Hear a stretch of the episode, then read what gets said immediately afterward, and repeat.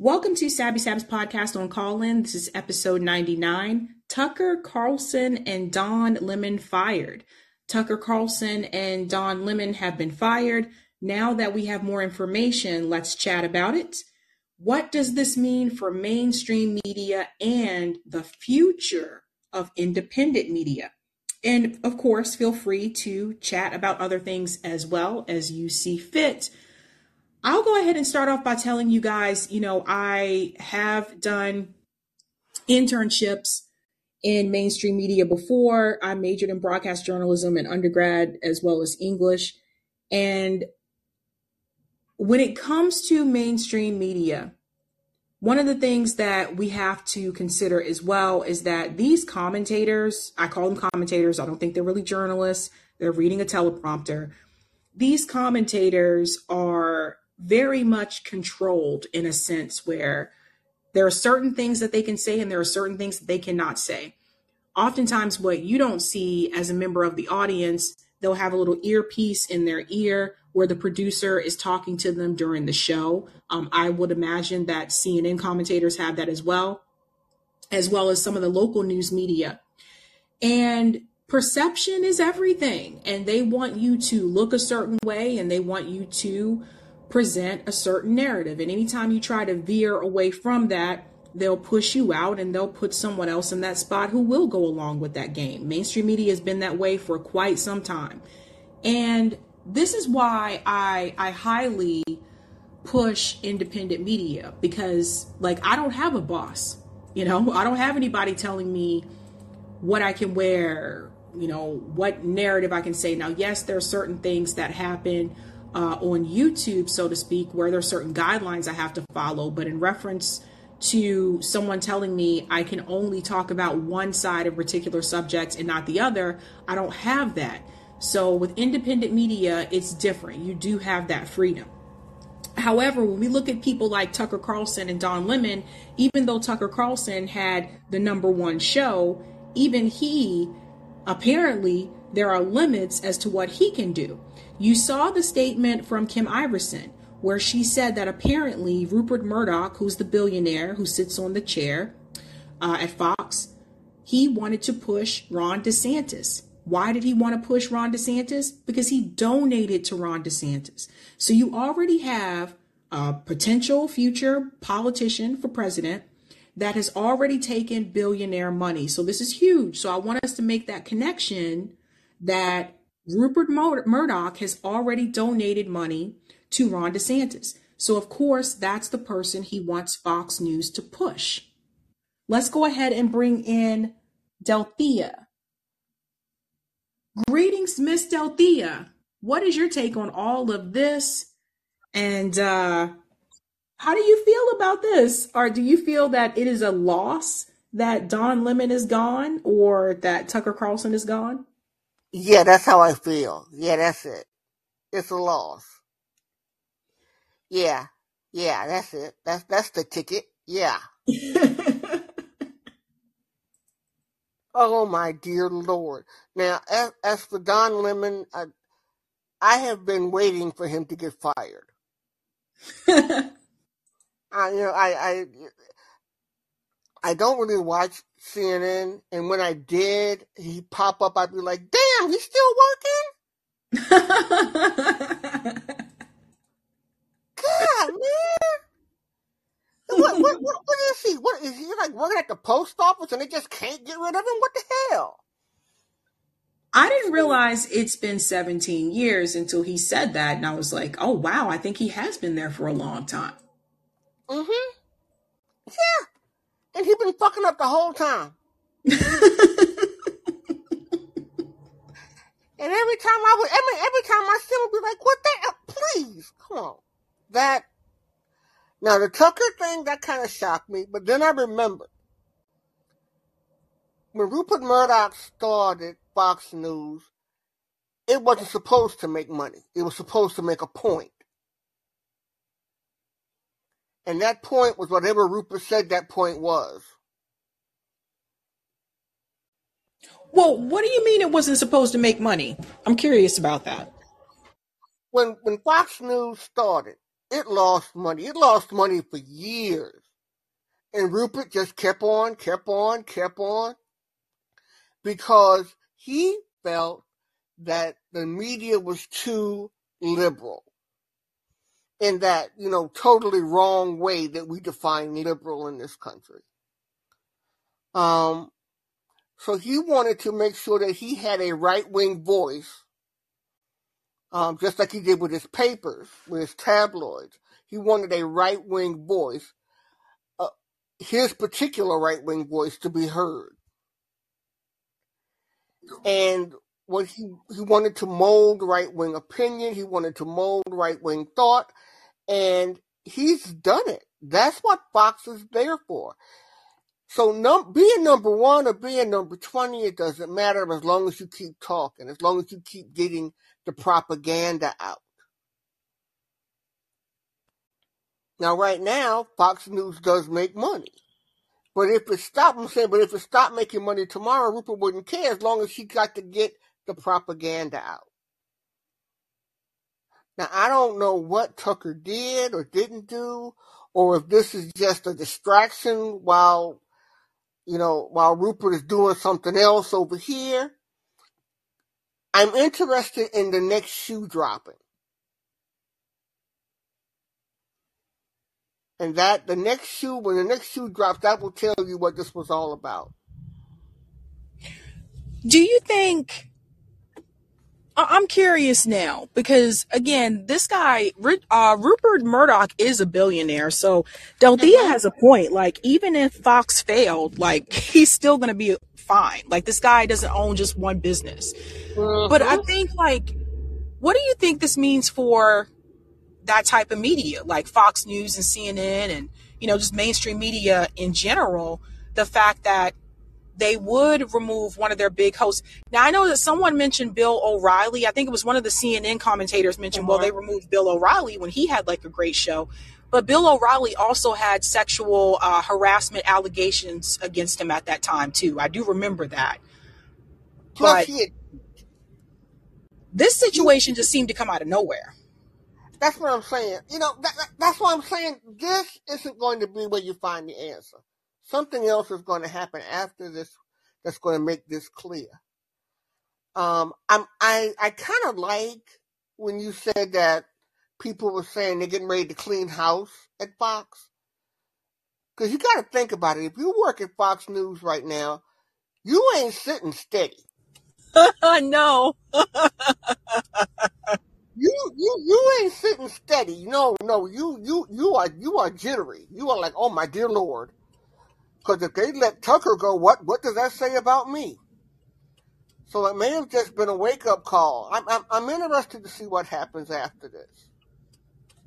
Whatever happens after this will, will tell you why this happened.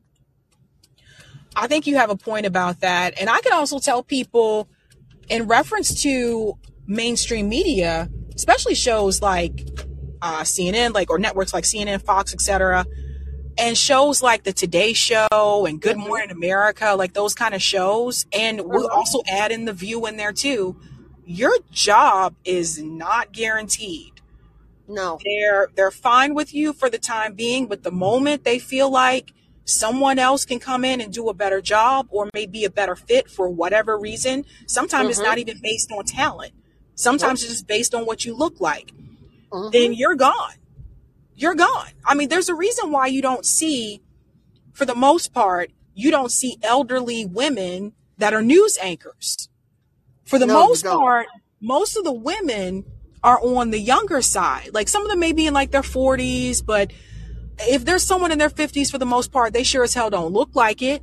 Like even Nancy no. Grace. Uh, I don't know if you remember her. You remember Nancy oh, Grace? I remember Nancy Grace. Lord, yes. Nancy even, Grace, let's go find the, the next missing white woman. Yes, Nancy Grace. Yes, even Nancy Grace did not look her age. So she was able to get by for quite some time. But I think, mm-hmm. you know, for the most part, you just don't see it. You'll see older men all the time. You don't you don't see older women. Like they they want someone that they consider to be somewhat a, a youthful appearance, but not too young looking, but they still want you to be somewhat attractive. And you see Right. that. Like if you look at whether it's Fox News or CNN, you see that. And I think that Mhm. there's a lot to be said for that as well. Anytime they want to get rid of you, they can get rid of you. Correct. Yeah. Like I said, if, if I was working at Fox News, I, I'd, I'd be brushing up on my resume. Well, did you did you guys notice the comment that John from CNN made? John said, uh, "I'm here right now at CNN, and I like my job." I know. Yeah, I, yeah, I, heard that. And I laughed the first time I heard it. I was like, okay, okay, we see you. We know you, you, you don't want to get fired. I got it. I got it. I got it. Oh, and I wanted to say what you were saying about, um, about Don, who should have been fired, you know, 50 years ago, Lemon. Um, when you said that he had got demoted when he went to the morning show, and you know, in movies and TV shows, when they want to send a message to somebody about the, you know, but they can't fire them, they usually say, "Well, we're going to transfer you to Duluth, or we're going to transfer you to North Dakota." On the show, that's what they always do to the people on the show. They're going to transfer them. When he went to the morning, he went to Duluth. Right. They'll they'll send you to a station that has a smaller network, Mm-hmm. or they'll send you to uh, a time slot that doesn't get as many viewers. And for those of us that have been a part of mainstream media before, like I can tell you when I interned at the local news station, Mm-hmm. like the way it, it starts is this like in the beginning you're a field reporter like everybody like if you're a reporter in the beginning you're in the field which is Right. where most people don't want to be Right. most people right. want to sit behind the desk they want that Mhm. cushy desk job um, but you usually start in the field and then you do your time in the field and then if and only if a anchor spot opens up then you can audition for that anchor spot. But it's not just you trying to get that spot. It's you and every other field reporter trying to get that spot as well. So Right. it's like there's no guarantee that you're going to get that spot unless you go to like another station. And this is why sometimes reporters will move around. But in Mhm. the in the beginning you have to start in the field and do the grunt work so let's say you get an anchor spot it's usually not a primetime anchor spot you're usually on the saturday morning local news Oh that God, most yeah. people don't watch Or, or worse, Sunday night right before Wonderful World of Disney or something, when nobody is watching. That's you. That's that's your first anchor spot. Um, I was a broadcast major at Chapel Hill, um, and I went to school with Sonja Gantt, who anybody here who lives in Charlotte knows that she is a major um, anchor there now. But when she graduated from Chapel Hill, she was working in Channel 13 in Florence as a field reporter. And she was not happy about it. I mean, she was glad to have a gig, but there was always, she wanted to do something else.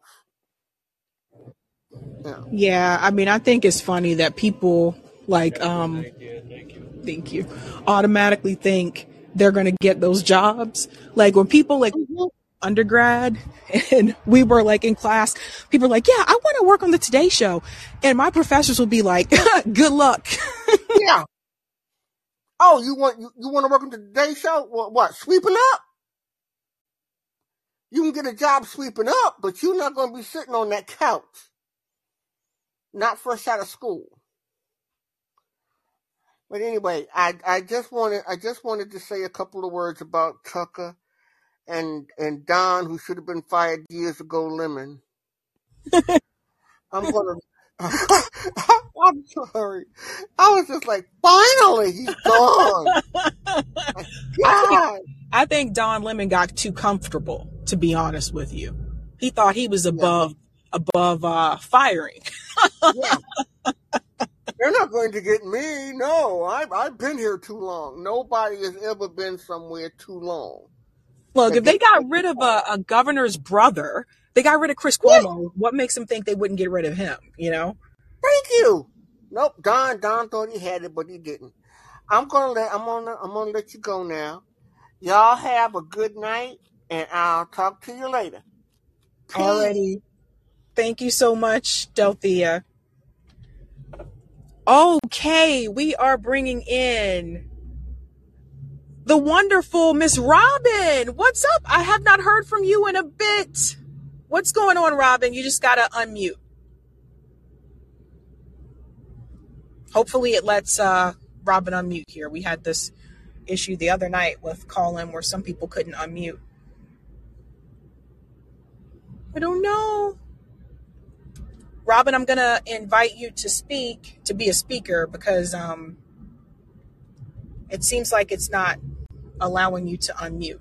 So I invited you to speak, and then I'm gonna go ahead and bring in Cool Blue. What's going on, Cool Blue? Just gotta unmute. Hi, I hope I succeeded in unmuting. I can hear you. Oh, good. Um, it's interesting, of course, CNN with uh, Don Lemon and Fox News with Tucker Carlson. I am going to mention about myself that I don't regularly tune in the cable news networks, which also include MSNBC, unless it's election night and I'm just using them as source. You know, break out the map and do some analytical stuff about how things are going. I just wanted to mention that I I have an interest in following uh, what's going on in in uh, you know like the traditional linear cable television world, where it's been on the rise over the last several years. That the trend is people are getting rid of their their traditional packages of cable television channels, and all the all the companies they they their number one is internet and no longer television. So when it comes to tuning in, the likes of CNN, Fox News Channel, and MSNBC, more than any, this is coming from the oldest voting demographic, like people 65 plus. And they tune in, and I think that a lot of the news is catered to them because in general elections, you have the commonly recorded voting age groups are people 18 to 29 and then people 30 to 44 and then people 45 to 64 and people 65 plus. When it comes to turning out your percentages of voters the 65 plus voters do the best job at turning out their voters than the three other groups. So i think a lot of this stuff that they get from cnn fox news channel and msnbc is almost like going to church. They trust CNN, they trust Fox News Channel, they trust MSNBC, and whatever gets fed to them, hey, it's coming from the Lord. That is something that I have been taking into consideration for quite some time, and I try not to get too caught up with it. But obviously, other people do. What you just that is really interesting. I think that makes a lot of sense. Because like honestly, like the only reason I even watch those channels is for my show. Like I and usually I'll see it while I'm working out at the gym like cuz there's a little TV on the on the uh, treadmill and on the elliptical machine. So I actually do my research or part of my research while I'm working out like early in the morning and then I'll see these topics come up and then I'm like, okay, let me look at that when I get home. But uh other than that, this is not something that I just watch on my own. Um, you know, I haven't had cable in years. Like I haven't had standard traditional cable in years. And honestly, because I just it's too expensive to have like over a hundred something channels and I only watch like four channels. It just didn't make sense. So what I have is like the basic package of YouTube TV. But even with that, and I have that so I can watch the games, so I can watch basketball games and football games. Um, I used to have an antenna where I could get those games, and then they made it to where you couldn't get those games with an antenna anymore. So YouTube TV came about, and I was like, okay, I can watch my sports. But like, other than that, like, I don't watch CNN and Fox News like that either. And it makes me wonder, like, no wonder their ratings are suffering because a lot of people like i'm going to tell you like a lot of millennials and also gen z we don't have standard traditional cable. We have like Netflix or like maybe Disney Plus, Hulu, that kind of stuff. They're on demand type streamers like a jukebox. I don't know if you're familiar with a jukebox, but years ago when I was growing up in the 70s and 80s, but mainly during the 70s is when I became exposed to the jukebox. Go out to eat, you got a jukebox, drop in a quarter or so, play whatever song you want. It started playing right away. Yeah, they had one at the Waffle House. They have a Yep. jukebox at the Waffle House. Yeah. I, it just, no, you're right. It's all like on demand stuff now. And I mean, I just couldn't justify like paying $170 for cable when I was literally only watching like four channels. It just didn't make sense. Yeah. This is interesting what you said about the demographic because I think you're correct there that there is a particular age group or demographic that's usually watching those news networks and those are the people who typically come out to vote. And They prop up the really politicians. They right, that's pro- really they prop up the to. neoliberalism and all that. Let me ask you a question. What do you think about this whole switch that CNN decided to do where they have a new manager now and they have decided to also kind of lean conservative in a sense so that they can get conservative viewers as well because they've been bringing Republicans on now recently because their new manager has decided to make the switch. Do you think that was a good idea or a bad idea? I think the real answer is to be able to ask the question yourself and be able to answer it. What is their intention?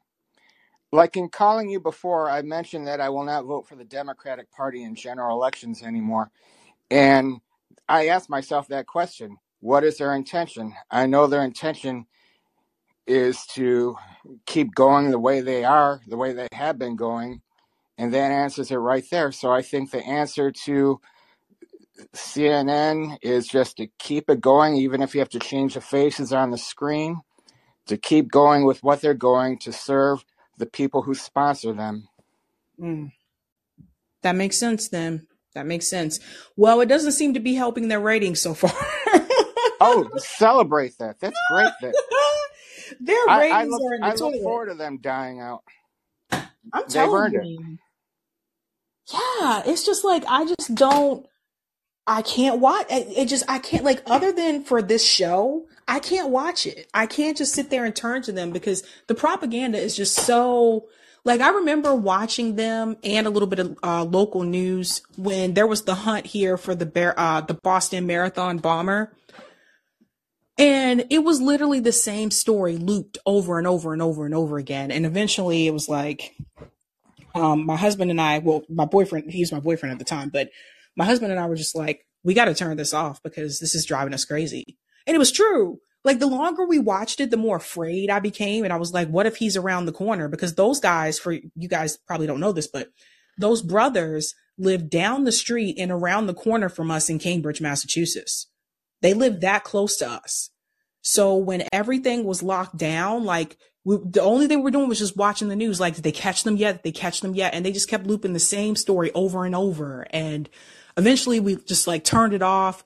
And then we got text messages from our friends saying they got them and we're off lockdown and we're free to go out and all that kind of stuff. So it's just like, I keep they this just, they mind. had a way of keeping me glued to the TV, even though they were showing the same story over and over. Isn't that bizarre? I was about to say I keep this. I agree with you, and I keep this in mind. Who owns CNN? I mean, it's under the umbrella of Warner Brothers Discovery. And when I think of CNN, I think of the other channels under the umbrella, like HBO, all the Discovery channels, HGTV, Food Network, and all that. TNT, TBS, Turner Classic Movies, you name them.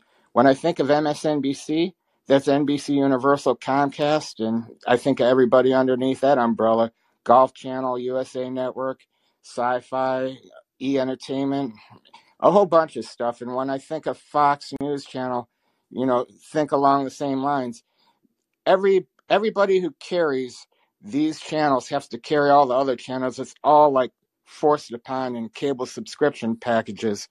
So I think this is what helps keep them going because I the the low viewership on each of them if they didn't have if they weren't propped up by their owners to make sure that they have carriage, then uh, we probably wouldn't be talking about them. That's a good point. And also, for people who are not aware, I know BlackRock and Vanguard are shareholders. CNN, um, no, uh, Turner, sorry, they're shareholders at Turner Broadcasting. Yeah, yeah. So it's all connected. It's all connected. I want to go ahead and bring in uh, Robin. Can you unmute? Can you try to unmute now and see? Hi, hi, Sabby. Hello. see, see, you know them them people that's listening. They they know I'm about to spit some hot fire, so they always try to get in. what What's your take on all of this, Robin? Okay, well, I definitely want to get to Tucker and all of that other kind of stuff. But first, before I get to that, I want to talk about these Democrats. First off, let's talk about Biden in this video. Hot garbage. Okay. Hot garbage. I mean, they spent all this time, you know, these months, will he or won't he, and and what's taking him so long to to announce his reelection, and blah blah blah blah blah, and oh, uh, you know, after he got back from from uh, Ireland, oh, he recorded this re uh this reelection uh video, and and so it's so when it dropped, I'm thinking, okay, it's really gonna be something, and then all it was was a Budweiser commercial. The only, the only thing it was missing was the Clydesdales. I'm like, this is ridiculous. And I said, you cannot make me believe that he re- he recorded any of that or whatever. They put together all of that canned footage and stuff like that or whatever. I I would say out of the whole thing that they put together, he's his face was probably on there maybe 10 seconds, maybe. you know, and so that lets me know uh that if he did record a video when he got back from Ireland, it was so terrible. They could not they could not cut and paste that video together enough to make it make any type of sense. And so then they that's when they came out with all the stock footage and stuff and B-roll and everything. And probably and look, I'm gonna say it. They may have used AI uh to to sound like him like they did with Joe Rogan. Oh no. I'm just I mean, it's just I'm, and and I'm just like, okay, this just tells me right now that this man, we are not going to see this man. It's going to be a whole nother basement strategy. They're going to find any and every excuse to keep this man out of the public eye, which they have to. They have to do it. It's because he's just that far gone, and you know, it I it just makes me angry that you when you look at people in the mainstream media and they just act like they don't see what's going on. Like this man is well, not out to lunch. Wasn't there, remind me, I couldn't remember his name tonight. Wasn't there a president that had polio? Yeah, and he Franklin couldn't Delano Roosevelt. Okay, I thought so, but people didn't know that for the longest time. Right, because there came a time where he was he was wheelchair bound and they would not allow the media to uh, photograph him in the wheelchair. And then when he became so incapacitated, then that's when um, his wife Eleanor became more prominent and going around and doing all of the public events and things like that. So they've done this before. This is not a new game, you know. That's what I and thought. The, yeah, the media played along with this before, and so there, you know, here we go again, type of deal. But I was just like, all this time, and we waited and they and they came out with this stupid Budweiser commercial. I'm just like, I'm over it. okay. So now with I'm with you on Krystal um being upset and everything. And and also I saw Marianne was on Rising today. That interview was hot garbage. Where she was she's trying to ask people to, you know, we've got to uh make make the Democrats uh have a um you know, have debates and all this other kind of stuff. I mean, just stop it. Just stop. Now, if they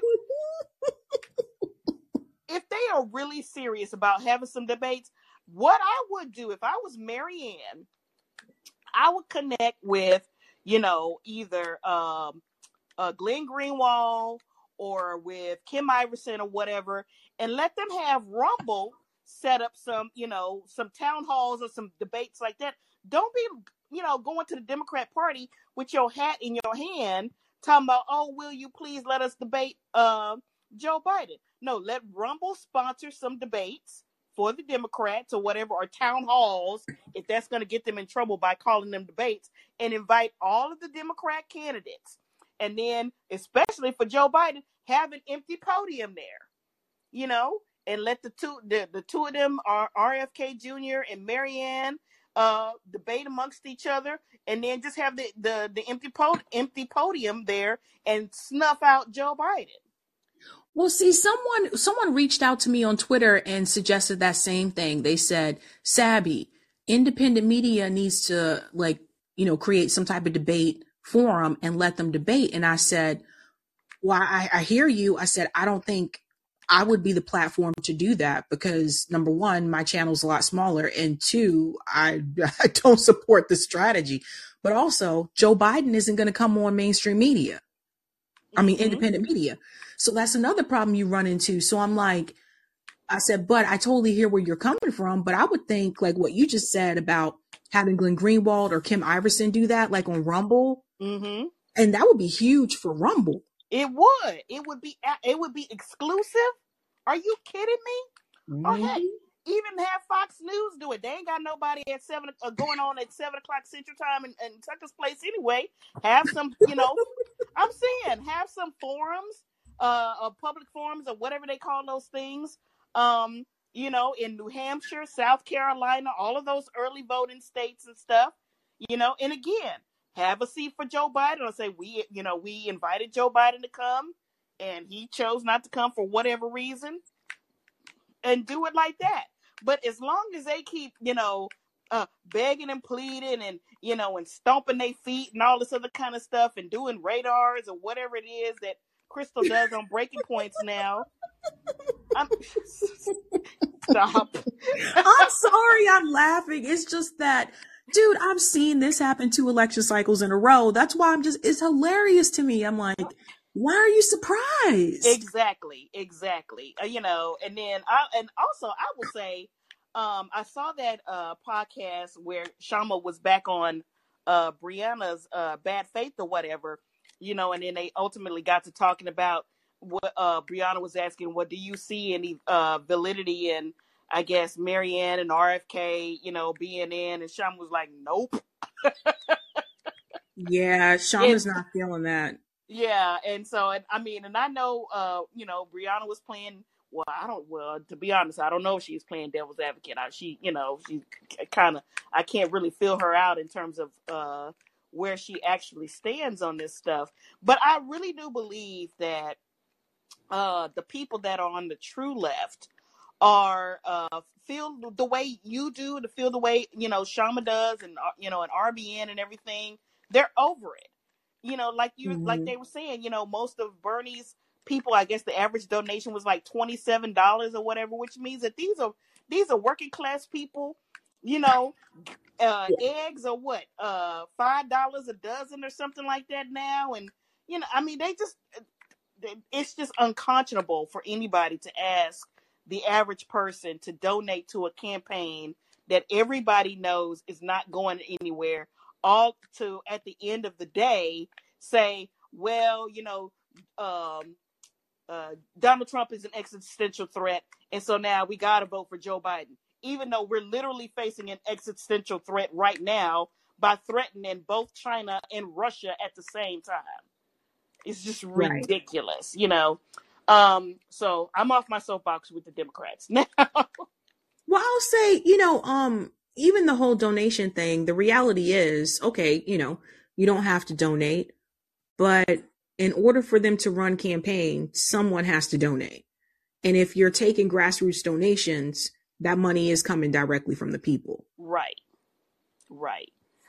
So let's get to Tucker. I will say I was actually I was shocked um and then I wasn't shocked that uh that that they let Tucker go, you know, because I guess, you know, every time that I would watch Tucker and see him have people like Jimmy Dore on or Glenn Greenwald on and stuff like that, in the back of my mind I'm like they're letting him really have these people on here. How long are they gonna do this? And then I guess we found out that you know that the end of the road was was Friday. Maybe him Girl. platforming those uh socialists, the black socialist people, was a was a street too far for them. That's that's what some people were saying. They think it was that, but I mean, this case, this lawsuit that this woman has, I don't know. That was my first time hearing this whole thing about the the the sexual misconduct and the misogyny. I, I heard about the Dominion case. I knew about that, but this is the first time I heard that aspect of it. So this was new to me. Yeah, I saw that. I'm not buying that as a reason. One, because it doesn't sound like that she named Tucker Carlson specifically in the lawsuit. It sounded more of a hostile work environment type of deal where it's just kind of general, you know, misogyny, whatever type of deal, like almost like everybody was in it and so forth. And I mean, I don't even know if she's going to have a, a strong case. Me being coming from from an HR background in my uh, early career, um, you know, it's it just sounds like uh, she was disgruntled, and not to say that there weren't some things that happened to her or whatever, but I just don't I don't get the feeling that at the end of the day, all of this would fall at Tucker Carlson's feet. It just Yeah. that just sounds like uh, a cop out excuse, especially when they paid over sixty million dollars in hush money through the Bill O'Reilly. You know, when Bill O'Reilly was going through his stuff, hmm and Tucker is is way more popular with that, which makes me believe that I'm more inclined to believe that the situation is tied to the fact that, as you said, um, Rupert Murdoch has put all of his eggs into DeSantis' basket, and um, uh, Tucker Carlson is a loose cannon that you know the only way that he can control him is to let him go. Well, Kim Because Iversen is uh she's coming back on Friday. So I'm gonna ask her about it too because she she had more information. Out of all the people I saw that covered this, she had more info. And uh this is actually why I don't like to cover stories the moment that they break, even if I do have the time to do it, is because I'd like to wait for more information to come out if I can. hmm Um but uh Kim definitely had more because before I saw that from her, I was just like, what is happening here? And then I saw that and I was like, oh, that makes more sense. Right. And then not only that, but people have to remember too that Paul Ryan is on the board of directors for uh Fox News or whatever Rupert Murdoch's uh organization is. And I mean, he's the big one of the biggest neocons you're gonna find. And they're all big buddies with like Bill Kristol and that Bulwark group or whatever, which is, you know, uh just a ridiculous garbage organization um that and i i really hold bill kristol as one of the ones i hold him personally responsible for lying to the american public week in and week out about the iraq war. I will never forgive him for the lies that he would tell on fox news sunday week in and week out. And you know and now uh it's just it's unconscionable to me uh the things that he that he's done. Now, uh wait a minute. That's Paul Ryan, who was the who Speaker was of the John House? huh Paul yes Ryan, who was was yes Speaker who of the was House? speaker of the house and who was mitt romney's vp uh uh running mate yes Okay. I didn't know that. hmm yes he is on the board uh on, on rupert murdoch's board so uh so yeah they're in deep with all of this neocon stuff and which also with now this makes me look at ron desantis sideways this this tells me that ron desantis is not going to end these wars Nope. he's not going to uh, curb any imperialism. He's not going to curb, you know, militarism. You know, which I was kind of sideways on that anyway, because you know, hearing that he was a, I guess a, a lawyer at Guantanamo Bay. But I think you know, it's like okay, well, let's kind of see how it is and and hear what he has to say. But if Rupert Murdoch and and and uh, Paul Ryan and them are backing him, there's nothing is going to change if Ron DeSantis becomes president. It's just going to be the same old, same old conservative stuff that everybody has always known. except that you know he's not going to have mean tweets. That's going to be the only difference. And then also too, the uh, the deep state is going to be able to control him um, in a way that they weren't able to control Donald Trump. When so, Kim comes on Friday, I know that's one of the things she wants to talk about is DeSantis because I know he's been pissing her off. Um, right. So I know, she's, I know she's going to talk about that. Cool Blue. What's your what? How do you feel about all this? This is very eye opening. Well, I tend to go for the jugular. I happen to think that the Republicans are not in shape to win back the presidency next year, and that we we're looking at a second term for Biden. Mm. I know, like you just had, you just got together with Due Dissidence co-host uh, Keaton Weiss and Ru- Russell Dobular. Mm-hmm. Russell, the older one, he's roughly my age. He seems to be the one who seems to think that uh, the Republicans have a better shot than you know, in getting back next year. But I think we're in a realigning period in which the more dominant of the two parties for winning the presidency is the Democratic Party. And I, I could go into details, but I'd rather not um, because it gets a little too detailed. I just yeah. I think that the Republicans aren't going to get back in until the election of 2028 at the earliest. And so if you think it's specifically Ron DeSantis, then the circumstances would be just right. So we may be faced with a Biden versus Trump rematch and that Biden gets reelected. Uh, hmm. But I still think that the Republicans, to, they're the they're the minority party of a realigning period. The last one was 1968 to 2004. Ten elections, the Republicans at that time won seven out of ten, and the Democrats won only three. So since 2008, we've had four cycles, and the Democrats have won three of four. And when you have that going, you're usually in a realigning period favoring that party that's been more of the advantage. So basically, I think that the Republicans are going to have to be changing some of how they do things to get back in because I think people who are voting are have more of a preference for the Democrats than the Republicans. And I think that the Republicans right now, when when you're in the party and the disadvantage, you look like you're lost at sea. I don't see anything from the Republicans suggesting that they're going to get back in uh, with the 2024 U.S. presidential election. So a lot of this talk about Ron DeSantis and all that kind of stuff, or Donald Trump, I actually think that some people are overestimating the potential for both of them. That I think that it's not so much a candidate, but the circumstances that'll tell you which party is more likely to end up winning. That's interesting. Trump's actually beaten Biden in the polls right now, last time I saw. But and we're today's date is April 25, 2023. You're right. You're right. Um, okay, cool, Blue. I want to bring in Beyond. Um, was there anything else you wanted to add? Me, no. I realized I forgot to uh, hang up or whatever. so, oh, okay. Or, or Michigan, I, I Michigan Blue run a ballot initiative for public banking and Medicare for all. Oh, I hear okay. you, Roger. I'm sorry about that. Oh no, we lost Bernard, but thank you so much, Cool Blue. Okay, I'll hang up. Bye. All right, so I'm bringing in Bernard. If you dropped off by mistake, if you get back in the queue, I'll add you back. I'm bringing in uh, Ashura. You are on the mic. Greetings. Hello? Yeah. Okay. Roger, can you mute for just a second? What's going on, Ashira? How are you feeling about all of this? like, like I told you uh, when I DM'd you on Twitter, I said you, you should have you should have basically made your uh, days off on Tuesday because this was a hot mess on Monday.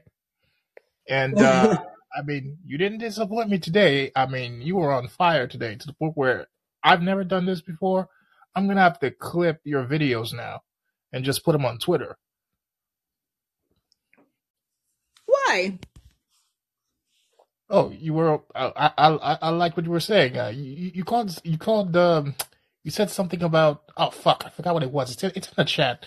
You you said something very fiery, and I'm gonna have to clip it and put it on Twitter. Oh boy. I'm not trying to remember what I said now. I don't even know. I don't have a script. something about like Bernie Sanders won't say. Oh yeah, yeah. Bernie Sanders only cares about his seat. Uh, he's not coming to save you. Uh, we, have had that. I forgot what it was. It's something about Bernie. Sanders. Oh, okay. Bernie Sanders is only. He's only. Uh, Bernie Sanders is only occupied about keeping his seat and basically writing a new book. That was the thing. yeah, I was like, it's Damn. true. Listen, the article has already been published. It says Bernie Sanders is going to do everything that he can to support Joe Biden. The article came out today. Well, uh, wasn't that said? Wasn't that said before? Yeah, it's just this is a common like playbook. I'm like, these people aren't socialists. These people aren't. They're not. They're barely democratic socialists. Okay, they're they're not real. Like, they're not. No, these people use that label to energize young people to come out to vote and support them, just to funnel them right back into the establishment Democratic Party. That's it.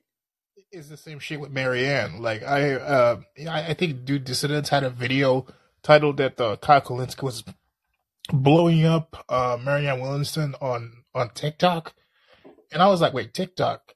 Who's the owner of TikTok? Is it is it the Chinese? or is it or is it in America? Because some people say it's in China. The guy who owns TikTok is actually from Singapore. Okay, so where is there like a TikTok office in in the U.S.? Not that I know of. I think the office, if I'm not mistaken, I think the office may be located in China, but the actual owner is from Singapore. Okay, so why are they bitching now? Because they have no control over TikTok. Eh, eh, because I'm like, how did the fuck did they get them banned? I mean, it's not even in the country. All all it takes is a couple of uh, phone calls. I mean, these are these are powerful people. Yeah, but but but but, but um, what they call it? China doesn't give a fuck about the U.S. Yeah, but it, it it doesn't matter. Like all you have to do, if there's anyone who works at TikTok that may be in the back pocket of politicians, there you go. That's that's how easy it is. That's how easy. Just the same way um, Adam Schiff was able to contact Twitter and say, "Hey, remove this."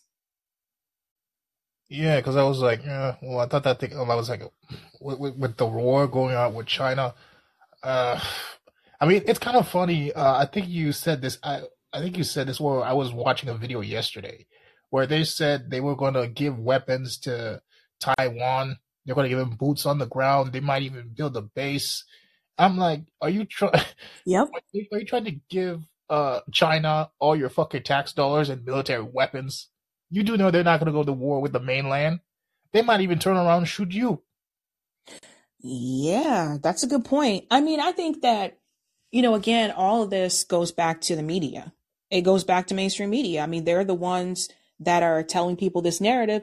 But the thing is, is this, you know, I hope I wasn't too harsh. But the point that I was trying to make is that in order for someone to, you know, capture that same type of energy, not even more than the same level of energy that Bernie Sanders had, the next person is have to is going to have to be bigger and bolder than Bernie Sanders. They're going to have to to outdo Bernie Sanders. You can't even come in and right now nobody doing it. You can't even come in at the same level of energy as Bernie People past that now. People aren't even talking about that anymore. People talking about instead of like Medicare for all, people are starting to say, no, we need to nationalize healthcare service. So people have moved beyond Bernie Sanders policies and ideas. So that's the thing. That's what I'm saying. Like, if this guy was able to fill stadiums with thousands and thousands of people, which I saw for myself with my own eyes, if you coming in this and you can't fill a room, ain't no way. There's no way. You have to be able to mobilize all those young people again, which half of them are like, no, I'm not doing this anymore. And that's thanks to Bernie Sanders selling people out. But like I said, at the end of the day, Bernie Sanders is still okay with this because he gets to write another book that will be on the bestsellers list and he becomes, he gets to keep his millionaire status. Like, I'm sorry, but that's what this is all about. And at the end of the day, even when like Marianne or RFK Jr. like lose, they're still going to be okay financially. All those people who still need health care, all those people who still are struggling to pay their rent, they're still going to be in the same situation. and those people will have gotten richer. It's like you said uh, when it comes to Marianne, uh, Bernie Sanders. Like you said, when it comes to Bernie Sanders, what can you remember about him? Medicare for all. When it comes to Trump, you can remember the MAGA shit. Make America great again. When it comes to Marianne, what the fuck are you gonna remember about Marianne? She's not doing anything. She doesn't have anything. She's not. She doesn't have any type of promise or catchphrase. Whatever the fuck. I mean, I mean, that's what I'm, that's what I'm saying is like it it's going to be hard coming after him because he was able to energize so many people. And then at the end of the day when he lost he did nothing with that energy or those numbers. Well it just so happened silas green just came up with uh uh um, marianne's uh, catchphrase crystals and chakras. Oh my gosh. Oh my gosh. Well i mean it's like and i know some people are saying it's still early but i'm like but i think when i i listened to krystal it was just like dude, didn't I hear you say this shit in 2020 and 2019 and 20 like I've been hearing you say the same thing every election cycle and it's just like this shit is old. Well, it, it, but it's, it's like ridiculous. That I, I think she faked it when she said she was she was surprised that the Democrats did this. I'm like, really? Did you not know what the fuck they did to Bernie Sanders or anybody that goes against the establishment?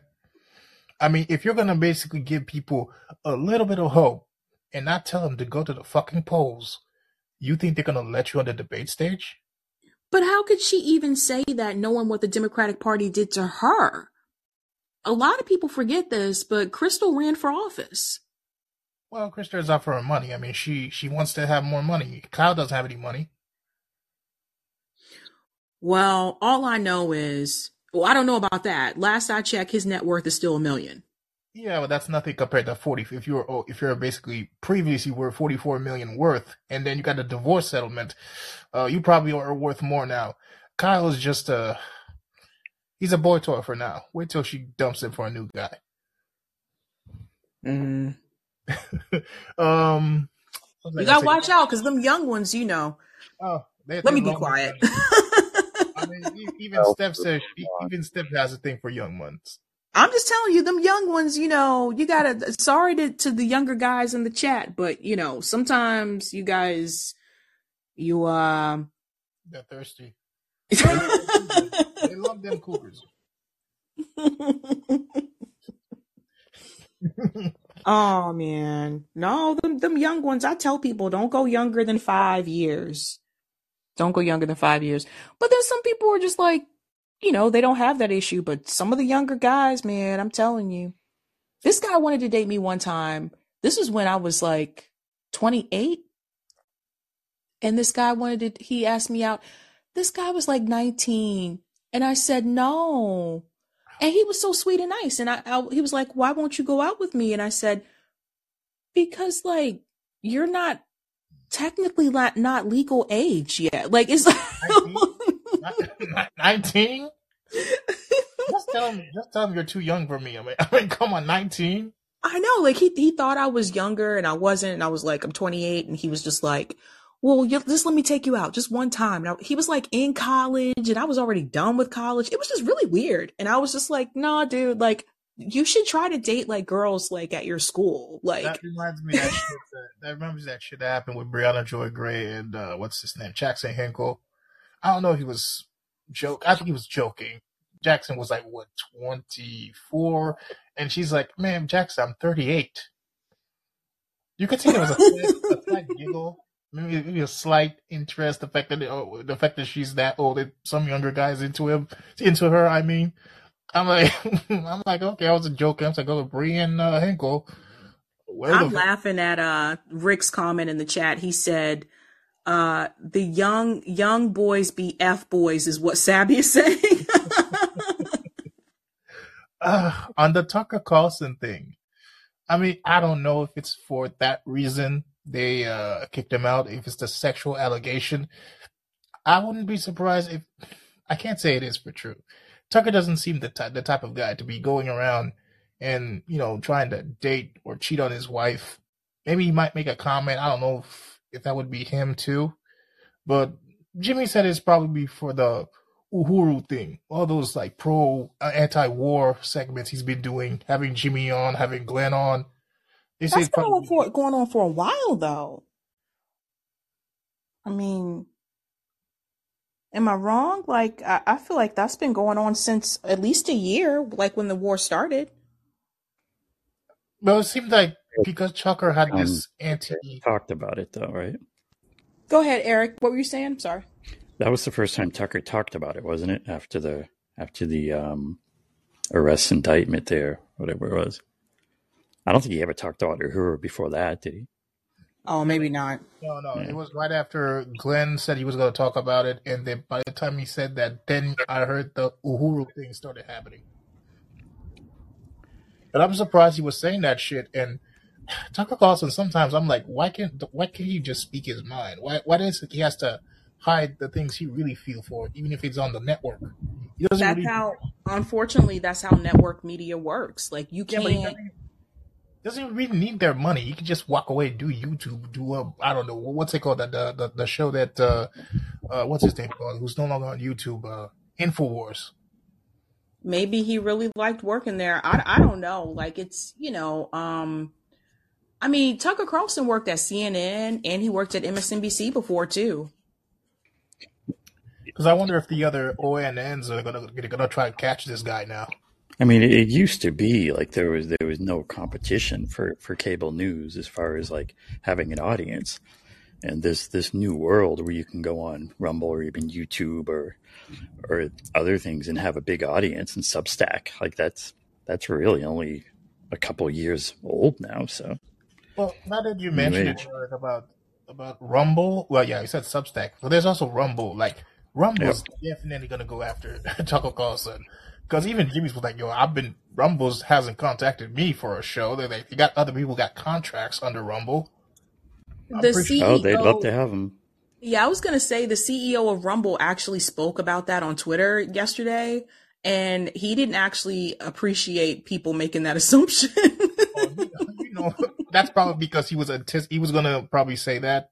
He's probably gonna call Tucker up, and he's like, "Fuck, they're onto me."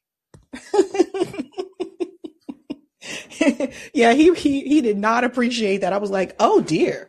Yeah. it's like that thing they say when the, when it comes to the MCU, they were gonna change uh, the movie of uh, what is it, Age of Ultron, and people got whiff what the ending was gonna be, and they fucking changed it. Yes.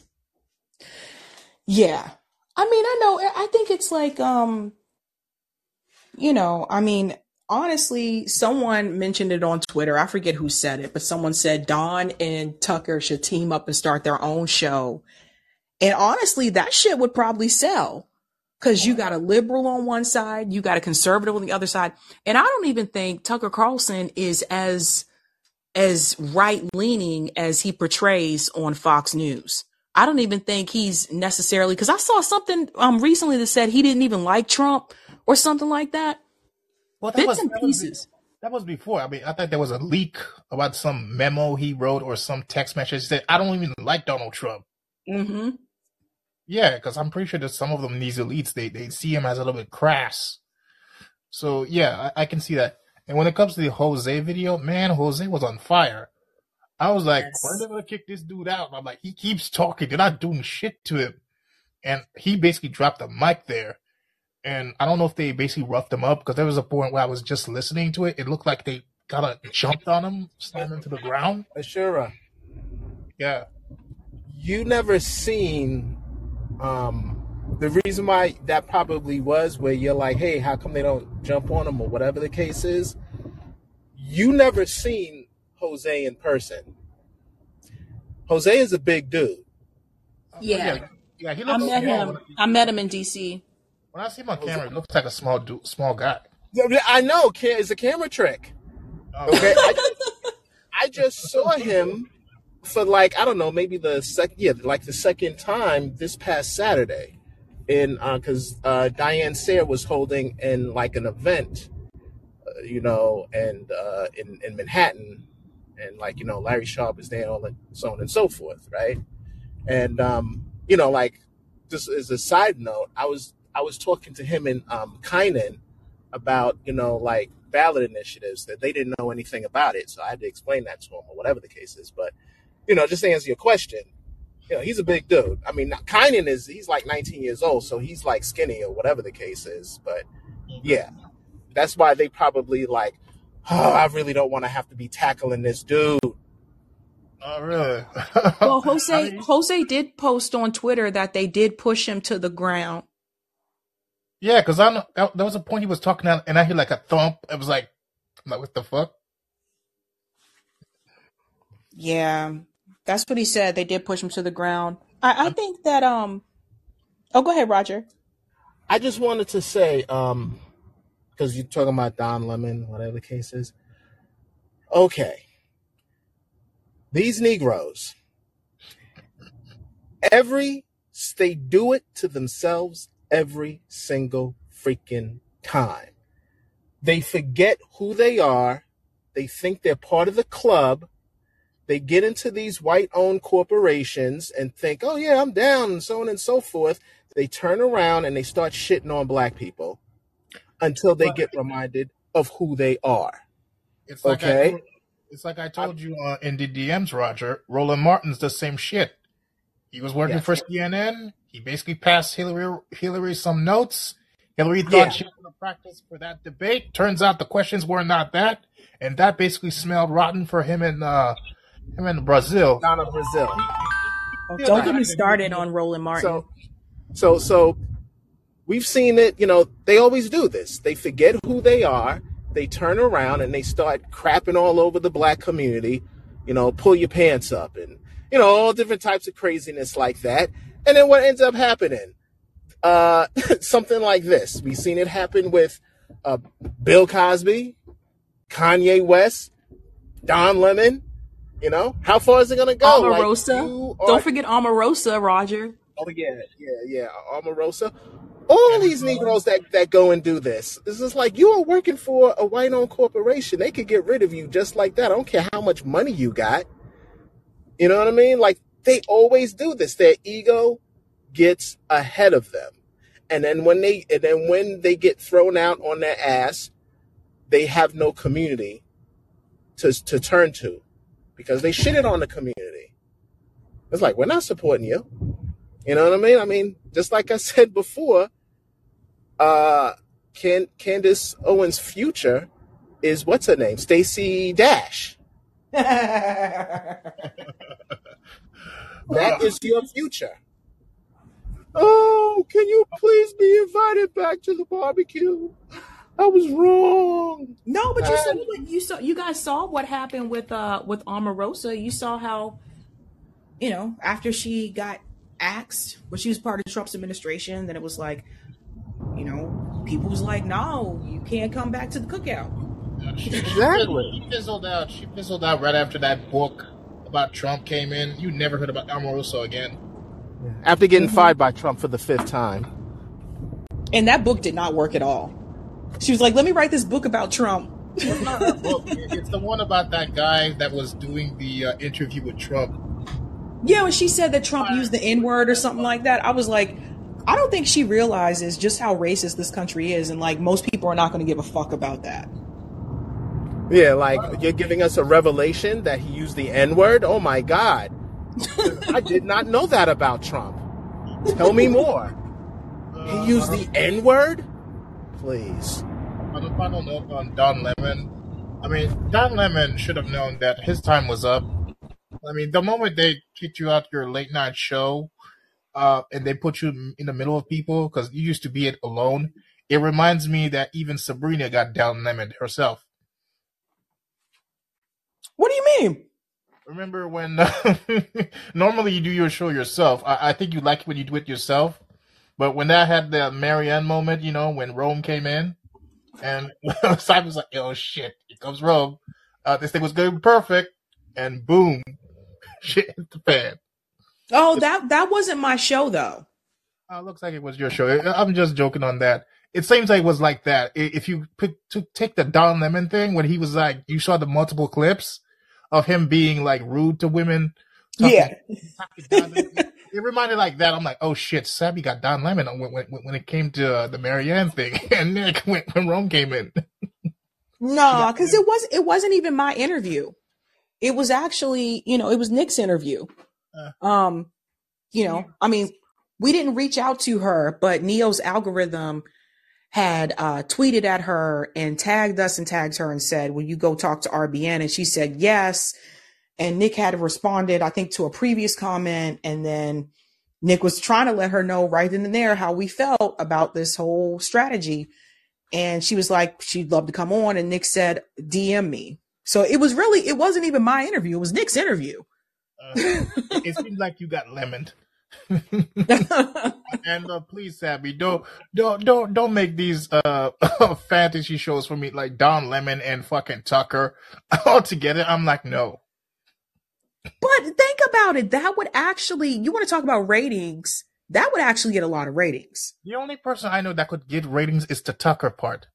Uh, Don Lemon, he's been out, he, he's been kicked out out of the community, all right? He thought he was safe because he was part of the alphabet group.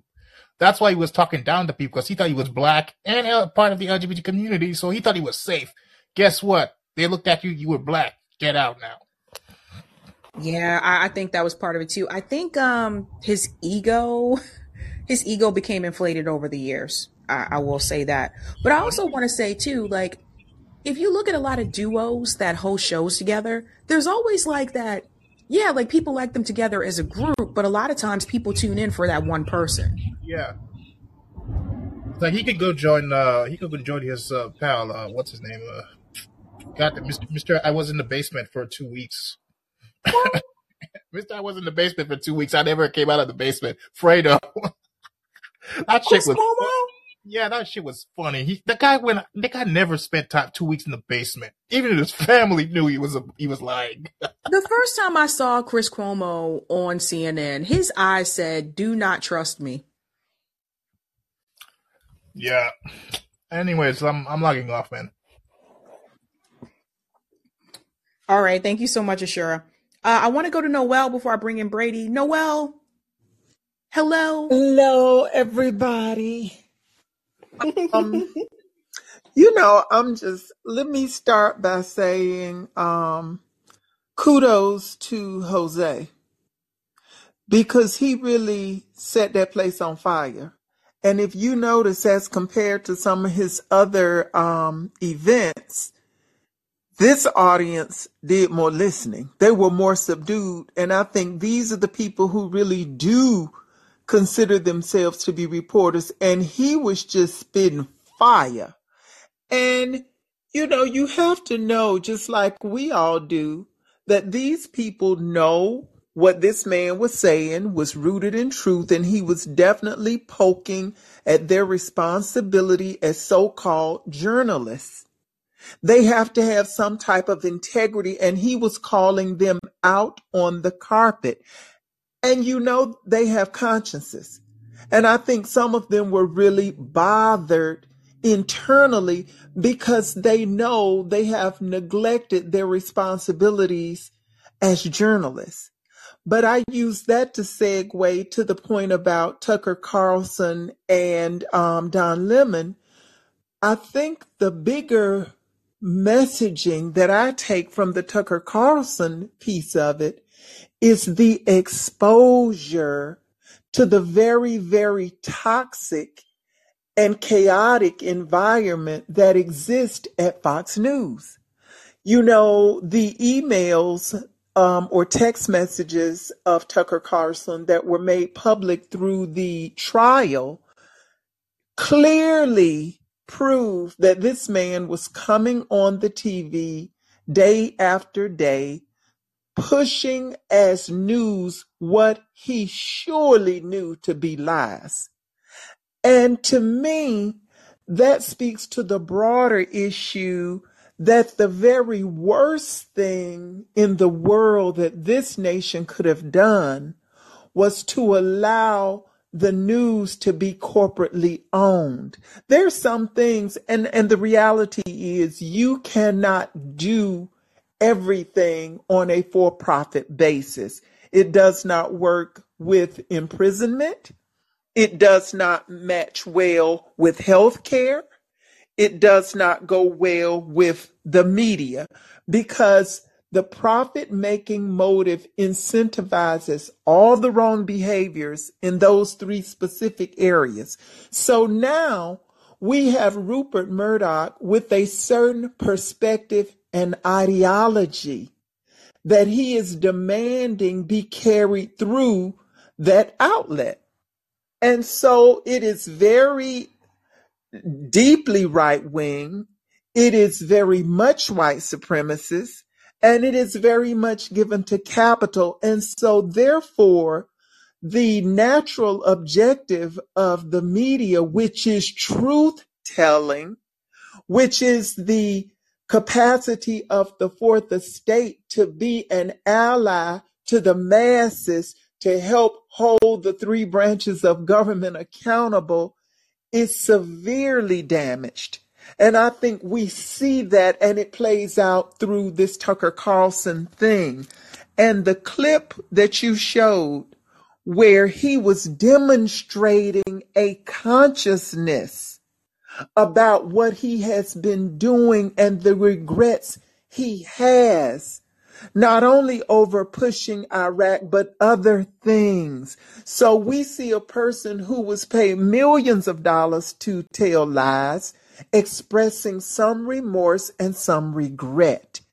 And that is foundational to what Fox is pushing. So I think that the hostile work environment sex harassment case that a producer, a female producer, ha- is waging so you see that being repeated over through the Roger Ailes, through the Bill O'Reilly. Now we have Tucker Carlson potentially involved in the same type of thing. It demonstrates a, an environment that is particularly misogynistic, as the woman alleges, and as Megyn Kelly alleged, and the other woman who had Gretchen Carlson, I think Gretchen somebody she was um, a beauty queen at some point before she went there. There is this environment where all of these things go and they li- align up into an ideology. And it, and it speaks to that same thing about the, the patriarchal white capitalist motivation that guides this country. And I think we, they have created a gigantic echo chamber in this nation and they can't find themselves the way out. You know, and the whole thing with Don Lemon, it is the classic case of a black person falling prey to the illusion of inclusion. You Yep. never be able to maintain the type of parlance and veneer that your white counterparts may have. And the minute you slip and think you can, they're going to remind you that you cannot. Anybody who pays attention to the Oprah Winfrey narrative in terms of what happened to her when she got her own station and this and that now owned is owned by Disney.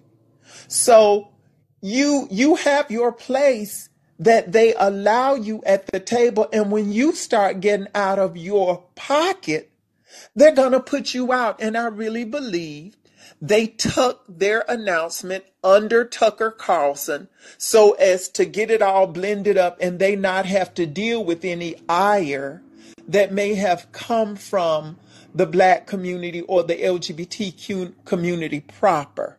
And so it got all muddled in, but it is the same thing. They, now that they're trying to get profits, they're not as interested in giving you the news. They're trying to figure out what drives the numbers.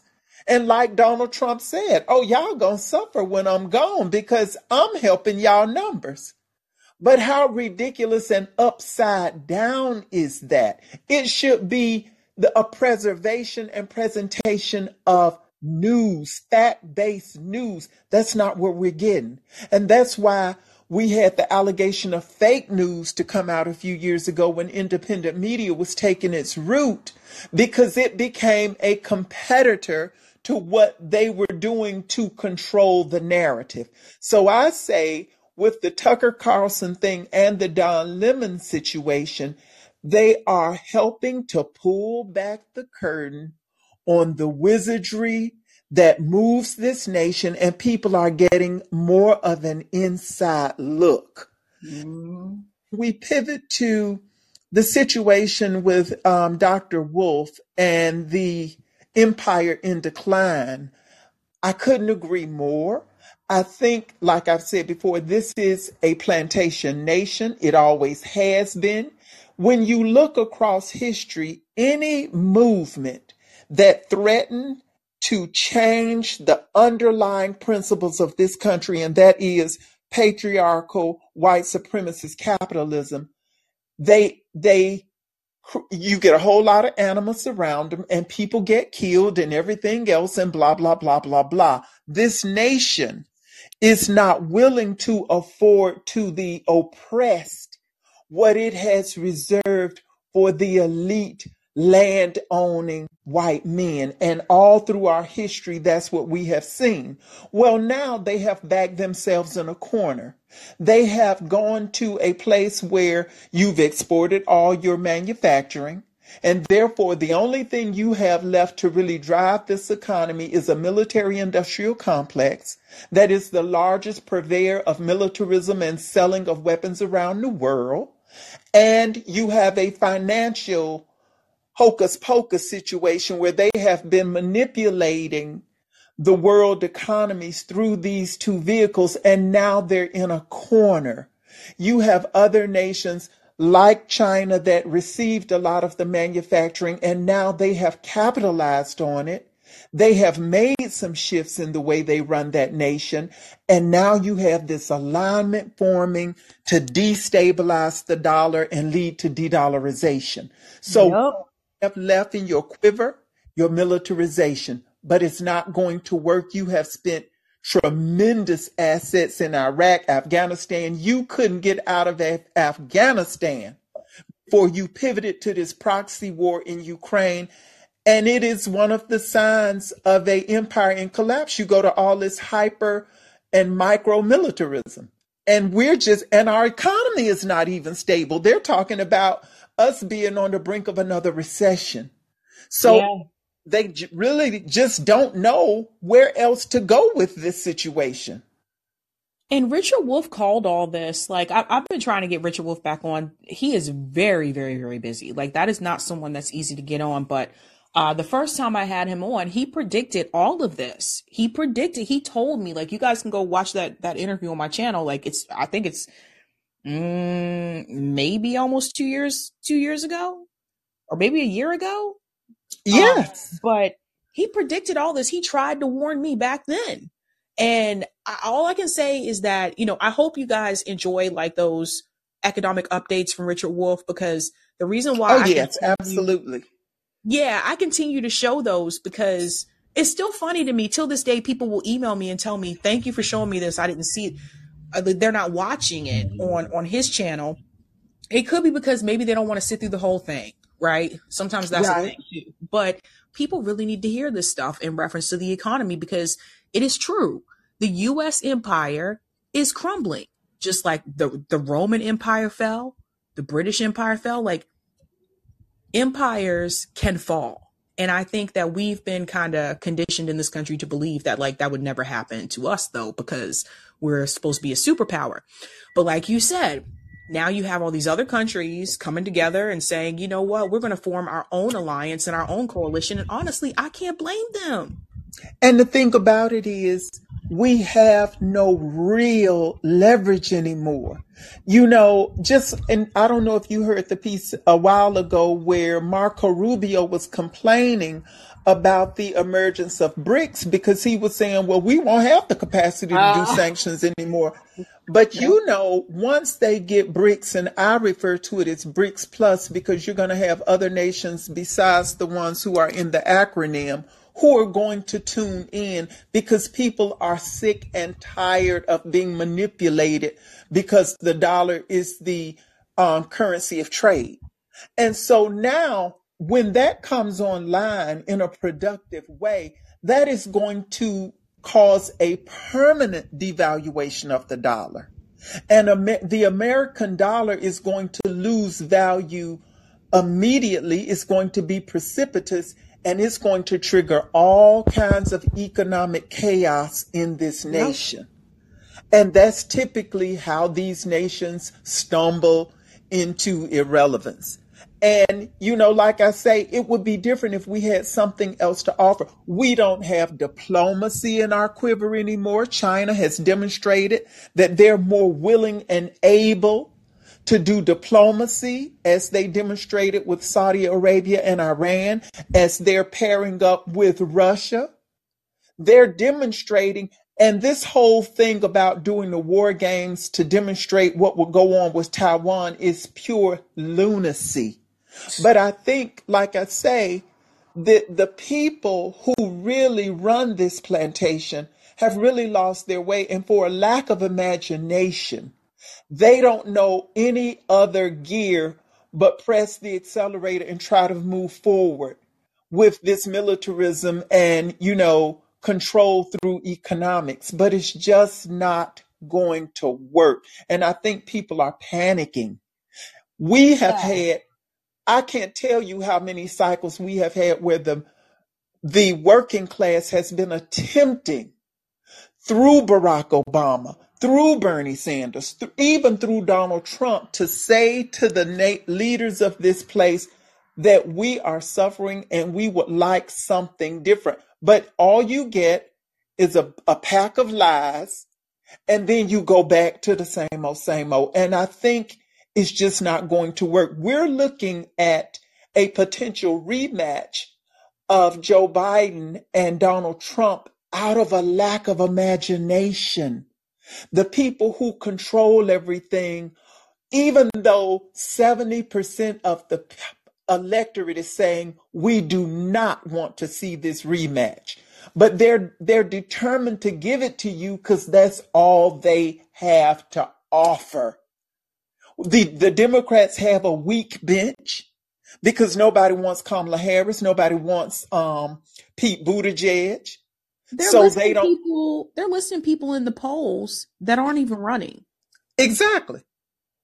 And then on the the Republican side, they have chased the culture issues over into the ditch, and now they're pushing this anti and the whole reversal of Roe v. Wade. I don't think they really could estimate the impact that that was going to have. And and mm-hmm. now the abortions, the six week abortion bans, this, that, and a third, it's getting all confused. And people may key key about what DeSantis is doing in Florida, but nobody wants to see that as a national policy. They're talking about restructuring the Supreme Court because it has gone so ideologically over the right cliff. It, this place, and like I say, it's on both sides. The Democrats don't have the courage to do a self correction. They Nope. and now I, you could hear through Biden's recorded announcements that they're going to pivot to the LGBTQ. Oh, everybody got equal rights and this, that, and a third. And But it's Latino. just, you know, and Latino. It's just, you know, but it's all a illusion. They really aren't serious about any of that, you know, and so it's like there was this this um video that I saw maybe a couple of years ago, and if I recall correctly, it was entitled "From JFK to 9/11, Everything is a Rich Man's Game," Hmm. and they it's just this country is just not willing to do. It is in its own way. And it cannot see it because of the echo chamber it has created. And i just you know you know i'm older.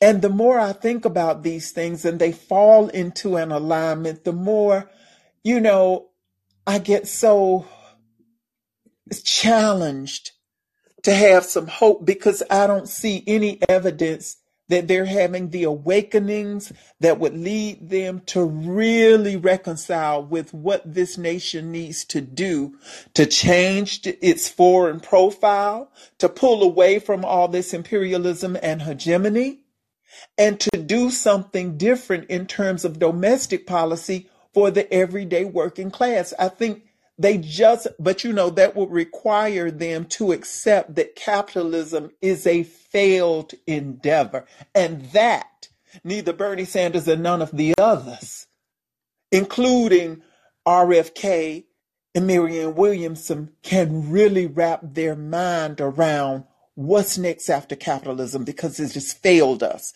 And it's motivating everything that does fail us. Mm. So I, I just think we're in a very tight place. And I think there would be a way, you know, if everybody really came to the table in earnest that we could escape what is pending. But I just don't think we have that collective energy. That's that's interesting, Noel. Very well said. Brady, what's your take on all of this? First of all, I have to say that I do know a way and I know how we can get the energy. But before I do that, I want to just ask two hypothetical cool questions to you. And that is, if we were to start like a bunch of ruckus to get you hired at CNN, would you take the job? And how long do you think you would be able to hold on to that job before you got fired? uh, no, I would never work for uh, mainstream media. I Oh, come I, on, but you have a chance I to get fired. no, like it, it, it would be a trap. Number one, they would never bring me on, like knowing what I talk about. Um, and if they did, I would know it would be a trap. This is how I felt when Matt Taibbi had the interview with Mehdi Hasan about the Twitter files. That's why I was like, this is a trap, you know? So I think, you know, it's, it's one of those things where, especially having been in that environment, like I know how it is. There's a journalist you guys should follow on Twitter, Torrin Walker. So Torrin was my very, very first guest when I started my show. And one of the things that Torrin mentioned, I think it was like the first question I asked him, like, why did he decide to um to to go like the independent route? And he said that he was tired of having his work basically mocked up by editors. And by the time they were through with it, it wasn't even what he intended it to be. It wasn't even what he wrote anymore. And unfortunately, it's like that. It's like that for people that work at the Washington Post, New York Times, you know, the, the print publications, as well as broadcast journalism. You really have no control. You think you have control until you write something or you say something and they set you straight. So you are basically just there as a puppet, so to speak. And, and that's unfortunate. And that goes for those shows like The View too. The women that are sitting around that table at that show, The View, they're, they have earbuds where a producer is telling them what to say in their ear. The producer tells them when to go to commercial break. They have cue cards. Like they have all these things. And it's like, it's not really them. And so you have to ask yourself, do you just want the money and the fame that comes along with that position? Or do you actually want to be able to use your brain and have a voice? And what I've learned over the years is that surprisingly, a lot of people would rather just take the money and not use their brain. And that's unfortunate. Sabrina, I think he was asking you, um, would if you took it, if they gave you your own show. I, I, I think that's what he was no, asking. because it's not yours. It's not yours. Yeah, Like that's what people have to understand with mainstream media again, like it's a corporation that you're actually really working for. So Tucker Carlson having his own show on Fox News, he was still working for Rupert Murdoch, who is a billionaire. So even at the end of the day, with Tucker Carlson having the number one news show in the world, or at least in the US, like he still didn't have his own say as he found out like recently. So I think the thing is, is that as long, I hate to say it like this, but as long as you have a boss, your boss has a boss and you mm-hmm. really are not as in control as you think. Okay. That, yeah, that's that's a totally reasonable answer. It was really kind of just a fun question. I was kind of wondering more if you'd be willing to make it your own kind of thing, like just go in there and like cause some. It's just a fun question. But um, as far as a way to really get ourselves out of this situation, um, I'm offering the idea, and uh, I feel like this is great for if RFK doesn't win the election, and it's like, oh no, like because he's running as a Democrat, which I don't necessarily think is a totally bad strategy. Um, but if even if he loses, uh, I think we should have other parties ready to go in the background for these people to jump into should there become a problem in the primaries like we saw with Bernie Sanders again. And the idea of the proxy party is a proxy government completely outside of government. And this can also potentially be a good alternative to BRICS, which I like the idea of BRICS. I like a lot of what they're doing, but I have this fear in the back of my head that says all of these countries are still owned by the World Bank Group. And this could just be another version of NATO. You know, this could just be NATO 2.0.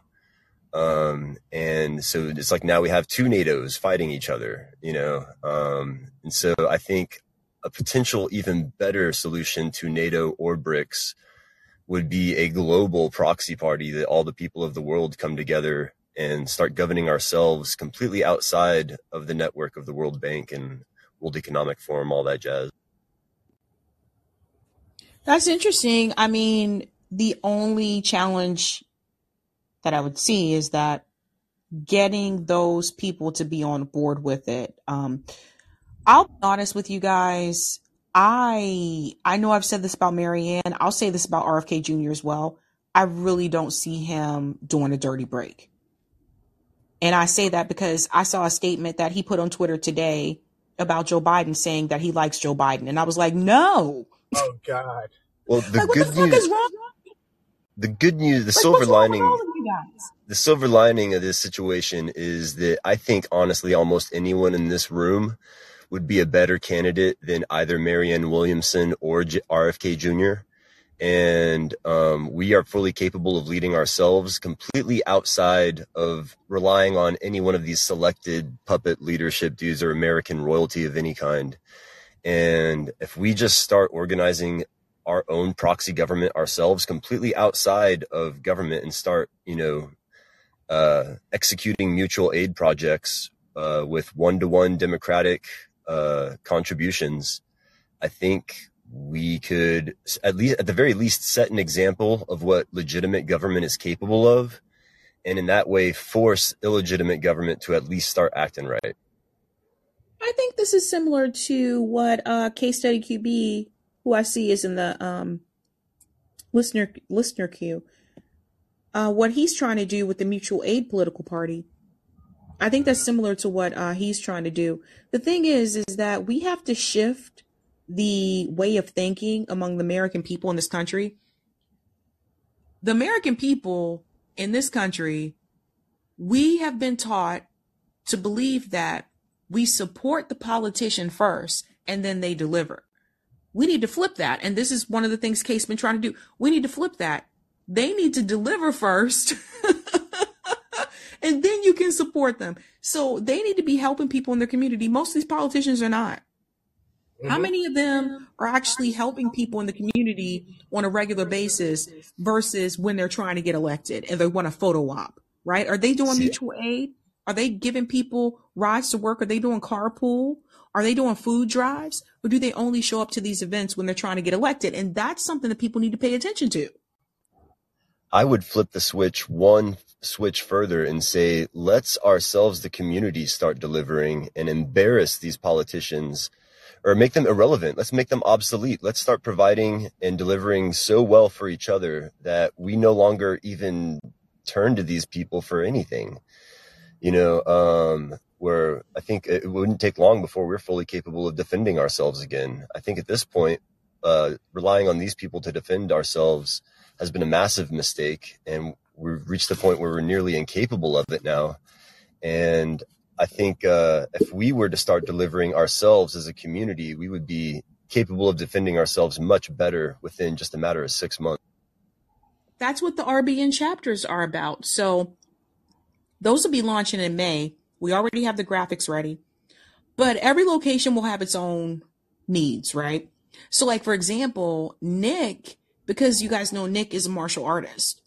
So, one of the things I think Nick is going to do is he's going to teach people how to do martial arts, which I think is a huge you know, service to the people because martial arts is expensive. I don't know if you guys ever looked at the prices to do those classes, but anyway, Yep. it teaches you how to defend yourself. You know, um, JB has like, I think different things where he's going to help people who are also, you know, disabled, like, like him and some of the things that they have to go through. I know for me, I have a couple things I want to do, like in the Boston area. Everyone's area is different. So, like in Boston, there's this big push for, you know, these kids to go to these elite institutions because we're surrounded by elite institutions in Boston. And what I want to do is teach family members and their kids about higher education alternatives. All these families and these kids, I don't want these kids like taking out all this money and like student loans and ended up with a lot of student loan debt like I did. But they need to be taught about alternatives. And these the, the high schools are not teaching them this. So that's one of the things I want to do as well as financial literacy, as well as self-care. You know, a lot of people since the pandemic had to deal with uh, depression, anxiety. Some people have gotten over that. Some people have not. Um, there's also issues of stress, especially if you're working class and you're working like a lot of hours. And what I've noticed is that we don't take care of ourselves. Like we put ourselves oh, last, especially, especially anyone in the chat who's a mom. Okay. If you're a parent, I know you're probably putting yourself last.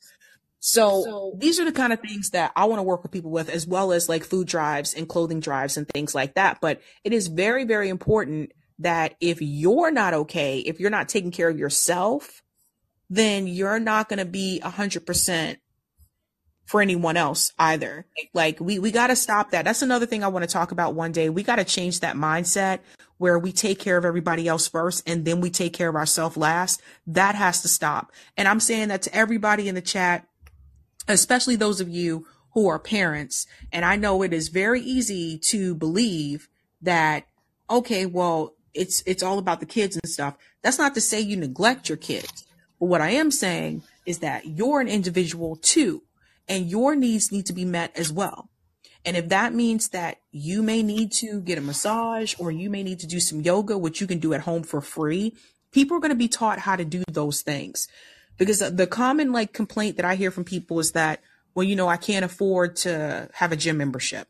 I can't afford to, you know, take a yoga class. And I totally get all of that. Yoga classes are fucking expensive, but you can do it at home for free.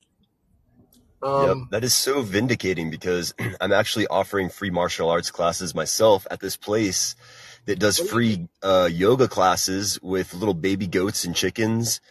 And we're just like all on the same wavelength. So that's just like totally cool to hear. And I'm going to pass the mic, but I'm sorry. What's up? Um, before I do, I, I was just going to offer one more idea, and that is um, kind of weaponizing the strategies of our oppressors against them. And by that, I mean kind of creating our own form of a false dichotomy, which is like a two party system for ourselves. And what I mean by that is perhaps like creating a proxy party that is super progressive, super left, everything we want it to be. And then also at the same time, creating a secondary party that we're like very open about us creating. We're not lying about the fact that we're creating it, but we want to create another party that is mm, completely designed to be a bridge to the right so that the right can like a welcoming mat um, to the right. So they say, Hey guys, come over here, join us, check us out. This is what we agree on and have those two parties just for the heck of it, I think would be cool because I don't know of anything like either one of those outside of maybe the Green Party, but the Green Party is rather feckless, not very progressive, not very democratic. So, uh, just a more progressive version of the Green Party. And then another party that is a legitimate bridge to the left that I I think we could do better than the libertarians. I guess the libertarians could be that, but they were kind of created by the Tea Party movement, which is totally co-opted by larger powers. And so I'm talking about a more organic version of a libertarian movement. Uh, Brady. Oh, hello, I'm, I'm still here. Brady. What's up? What do you teach? Oh man, I t- I teach kids how to code. I teach music lessons. Uh, as far I as martial you, said you teach martial arts. What What do you teach? as far as martial arts goes, Uh huh. I actually invented a new martial art and it's pretty cool. And a really cool thing about it is it can be done by old people, little tiny kids, people with disabilities and wheelchairs can even participate. And it has to do with like uh, foam armor and pads and stuff like that. So we it's kind of like weapon combat, but with like it's kind of like LARPing, but like taking it to a martial art level, if that makes sense. Where did where did you bounce that from? Because what's his because Bruce Lee created Jeet Kune Do, but his the basis of what he started with was Wing Chun. Honestly, I would like a basis of uh, I would like to learn myself uh, jujitsu No, but I and mean, have a jujitsu studio. At that? What I mean is, before you invented your own thing, what were you doing before that? What martial art were you doing before that? Oh, kung fu, karate, you know, uh, everything I see on TV. Jeet Kune Do, yeah, following Bruce Lee heavily. Of course, like Muay Thai, you know, like practicing Muay Thai stuff. So all the, all the, but mixed martial arts, you know, um, anything I can get my hands on. Oh, I was just curious. Oh, Sabrina. I would like to learn more, um, jujitsu and, and incorporate that as well. Um, just cause I think that's a, a good, a, That's cool. Uh, Bruce Lee was based, by the way. I love Bruce Lee. I, well, just let you I'm the know, real um, crow. I'm like the real life version of the crow. So I, I play guitar on rooftops, all that stuff. I rescue girls from bad. I'm Captain Savaho, like all the things. It's, it's pretty funny. I need to be the crow for Halloween. uh, S- Sabrina. Yes. I'm sorry. I just had I started thinking about when he mentioned Bruce Lee. I was thinking about um do you guys remember uh R&B singer Sisqó? He was a part of this Yeah. called um Hill. Bill. Yeah. So he had this his, this I think his first album was called The dragon. Dragon. Yeah. He had this song called uh The Dragon, The Dragon. He said, "Y'all gonna make me want to unleash the dragon." I know you don't really want to unleash the dragon. Uh, Sorry. um, No apologies necessary. No, that's cool. Bruce Lee is absolutely my father figure. And I'm going to pass the joint, but it's cool talking to y'all tonight. Based. Uh, go ahead, Roger, and then I want to bring in Dave. I just wanted to say, I don't think the Inflation Reduction Act brought down inflation.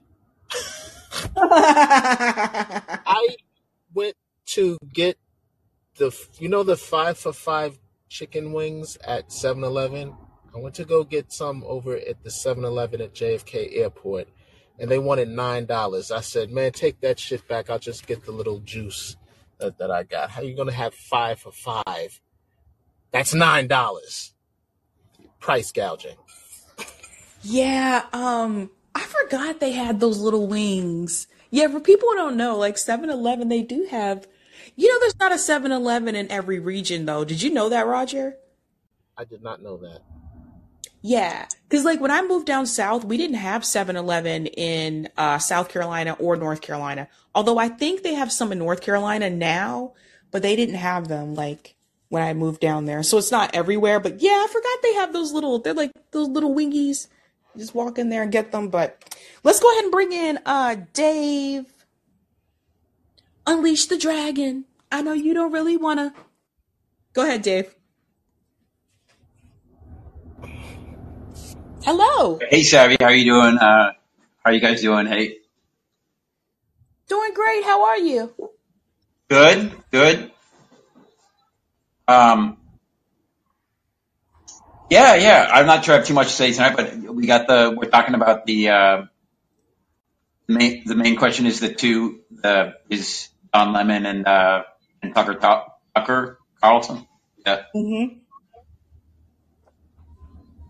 I don't know what to say. I mean, I, I saw some things that like people are speculating like a lot of different things about the the whole spread of the money powers octopus plantation mon- you know all the money powers what they how that influences the timing this like graham elwood thinks it's i, I don't want to harp too much graham elwood did a stream where earlier today, I guess, where he thinks that the Epstein related prosecutions, which are coming faster now, and now they've now implicated, now closer to Jamie Dimon and Bill Gates and others there. The prosecutions are closer to them. More stuff is coming out. He thinks that something related to the Epstein prosecutions hit, you know, hit Fox News and CNN in a way encourage them to go ahead with, you know, any admin at CNN or Fox News to go ahead to push those guys to, you know, take their leave now. So th- there's a lot, of, a lot of speculation in different directions about about the how media is gonna fall apart, you know, in this, you know, the next few months. So So, quick question, uh, Dave. Was this on Graham Elwood's uh, YouTube channel or was it on his Rokfin? it was uh no, it wasn't on. uh I'm not sure it was appeared on his YouTube. I never see his YouTube because I I usually go to Rokfin first, but it was on. I saw it on his Rokfin. Yeah. Okay. All right. I'll I'll look for that. You know, that's someone I haven't had on. I should invite him on at some point. I'm not a huge fan of. I just I'm not like a Graham Pusher. Like a, I don't think Graham Pusher. I don't think he does drugs, but no, I'm just like he like maybe he smokes a little weed, but I'm not a big Graham Pusher. But I like uh, you know he's funny. He's a good host. Uh, you know I don't agree with everything he does politically, but he's but he's like a white guy that earnestly pushes dem socialism, and he does debunking and stuff like that. I don't agree with everything he does, but he does bring out some like I think he's too he's way into Bitcoin. He's way into like covering sort of Hollywood. Graham Um, Elwood White? that's yeah. I like I like the guy. I mean, I like the guy. Obviously, he's got a huge following. Like he's he's very Wait, I famous. thought, I thought Graham Elwood was Asian, no? Yeah. Yeah? What was he? Was he what? What? I thought Graham Elwood was Asian. Oh, he's white. He's white? He's white. Graham Elwood's white. Like he became famous. He kind of became famous through Jimmy a little bit. He's one of the. He's one of those guys that was on Jimmy in the period when Ron was, you know, like in 18, 19, 20. I think before you appeared on there, he was, uh, like he was doing stuff with Jimmy. So I know who he is, but I thought he was like a. Wait a minute. I'm looking this up. He's not Asian. He's white. Are you thinking about Steve O? Well, he could be Asian, I guess, like Kim Iversen is, but she passes for white, I guess, right? I mean, Graham could be part Asian, but I don't think he is. He, I don't think he is. He might be half Asian. That's possible, but yeah. Um, it won't tell me anything. It just says Are you sure you're not thinking about Steve O, who used to be on Aggressive Repress, uh, Aggressive Progressives with Jimmy? Steve O from like the uh TYT. Not Jackass. I was thinking about Jackass. Yeah, not not that Steve. Oh, I like, now you're associating Graham with being a jackass, but I'll tell you, Graham's more, he's more of a jackass than I am, I would say. Like, that's, that's definitely clear. But, No, wait, uh, isn't he Hawaiian? Wait a minute, isn't Graham Elwood Hawaiian? Graham, he, lo- he, no, he's, he, he's fucking, he's like an Irish, he's like part Irish, part, maybe part another, you know, white European. He's from like the Midwest. He's from, he grew up partly in Europe, like you, like he's older than me. He's older than you. He's older than me. He's over 50. He's, he's, you know, he grew up in Europe, part of like, part, he was a, mil- like his dad was in the military in Germany, I think. And so he grew up partly in Europe, and then he's growing up in like the East, like partly in the East Coast, partly in the Midwest. He goes to college in the Midwest, you know, like a long time ago, like late 80s, early 90s. So that's his, that's his, so he's been doing stand-up comedy since then, since, you know, since he was in college in, in like, uh, Kentucky or Ohio or something like that. So I, I'm not pushing him. I'm, I'm just saying that he had some stuff about, about other legal prosecutions and like collapsing government people that are related to Tucker and, uh, and Don Lemon's resignation. So You're not pushing grams on us? His Wikipedia page doesn't say his ethnicity. This is bothering me. I'm sorry, guys. I really thought he was like, I don't know.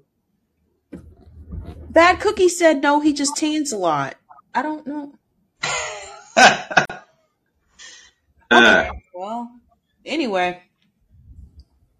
Anyway, so I don't know where I'm going. I, I don't have much of a. I, what What are you guys? What are you thinking, Tab? I mean, what do you? I don't know what to else to add. I mean, I, I don't want to stay on here for a long time tonight, but I mean, I um, think we, we all pretty much we've had this this feeling that this was coming, right? Like that, like mainstream media was taking a big hit, and that you know after Trump, we we saw listen like their their ratings flew through the roof during Trump's presidency, but after Trump lost, they took a, a big hit. So here it is. yeah, yeah, yeah. You know, That was when. Yeah, that was at the at that, that point was when. Were you saying something, Roger? I didn't want to. Sorry about that. Go ahead. no, no, you go ahead. You, you go ahead. I was going to say, yeah, that was the point when when Trump, you know, when Trump lost, and then you know the country was pissed off at how the 2020 ele- even like you know people that weren't politicos like or whatever people that weren't in, very interested in politics like I am, like you guys are, like a lot of people here uh, are. A lot of people were now like they saw the 2020. They were pissed about the 2020 election. Or like the pri- like everyone could see the primaries were fucked up. Everyone could see the you know the election wasn't a good choice of people. Everyone could see that there were other problems with that election, and and everyone could see that the country was headed you know shit wise after the election. So you know, so so at that moment, that was when the meat that was when the mainstream media tanked because they didn't have dramatic interest of Trump, of like you know the liberals' dramatic interest in CNN and other media running down Trump or Trump creating drama. Like they lost the ratings of that. That was sort of like that was kind of like the canary in the coal. Like it was kind of like that was kind of the wasn't even the canary in the coal mine. It was kind of just that was like the the evident that was like the Paris or like that was like the the sign on the surface of the ground, like the droppings on the ground of you know the me- the elephant of the media that was about to get shot in other ways. You know, like a- after that, because you know their ratings went down big time in 2021, and now legacy media has been collapsing even more like since you know since say late 2021 right so that's my that's my like i'm not saying much more than what you just said but i'm i'm putting that that ratings drop in context of the wider collapse of of the legacy media so, That's a good point. Thank you so um, much for that, Dave. Thank you so much. I want to go ahead and bring in um, Eric. I want to give you a chance to speak, and then we'll bring in Dwayne and then Noel. I'm good. Go to Dwayne.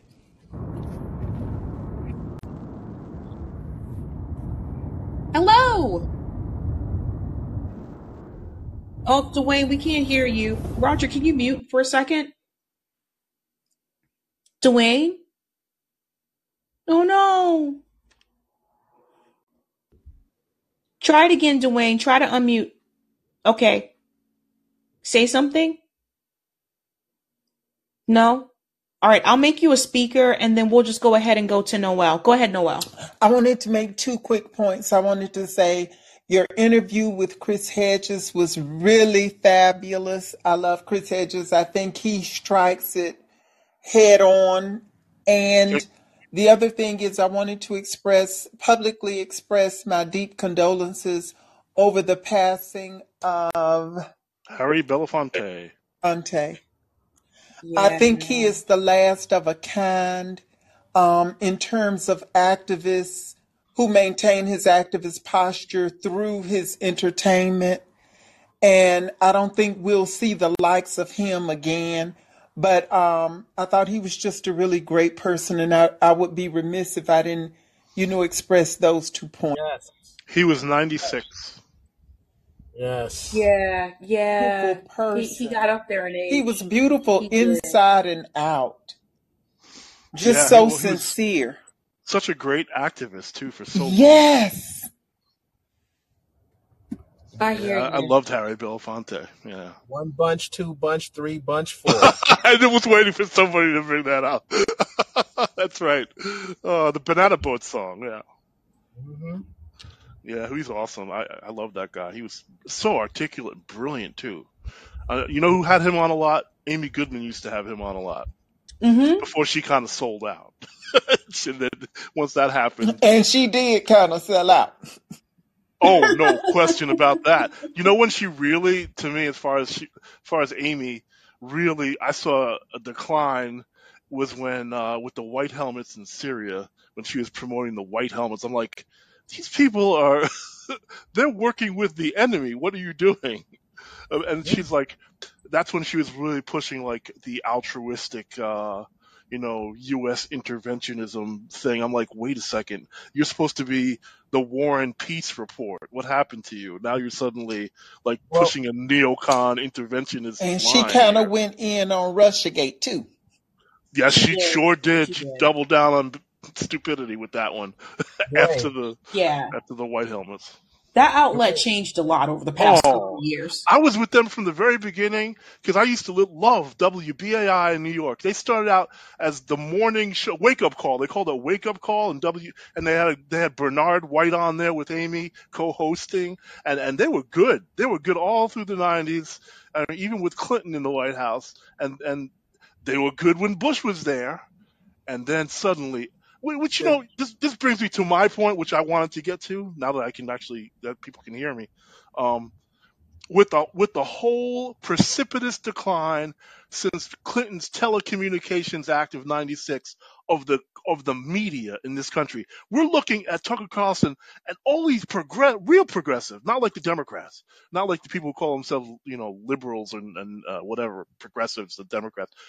Looking at Tucker Carlson like, oh, this is so terrible. I mean, that guy has been horrible for like how many years? 30 years when he was wearing a bow tie. I used to watch Tucker Carlson on, what was that show? The McLaughlin Group on PBS, where he'd sit there with his little bow tie on and just like, you know, Reagan. He loved Reagan so much. He's like a typical that. Reagan Republican.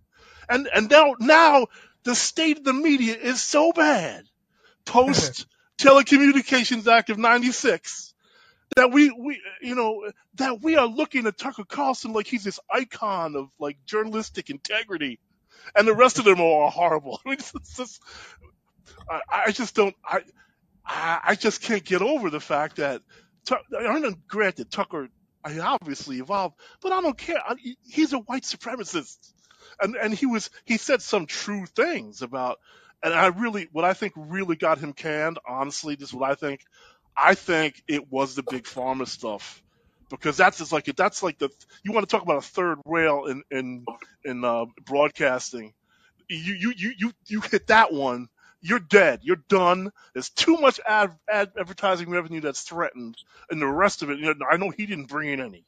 Uh, he had the Hey, highest rated show and no advertisers, but that undermines the whole. You know, the, the the last thing they want you to do is start calling out big pharma in corporate media. Dwayne, Wait, he ask. didn't have he didn't have any ad. No, he He didn't. He he had no advertisers. He had plenty of people watching, but like no ad revenue was being brought in by by. He was he was too. It was it's incredible that that he got so many so many ratings, and advertisers would not touch him with a ten foot pole.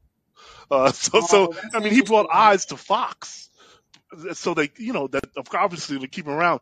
But I really think he was just really when he came out supporting the black socialists.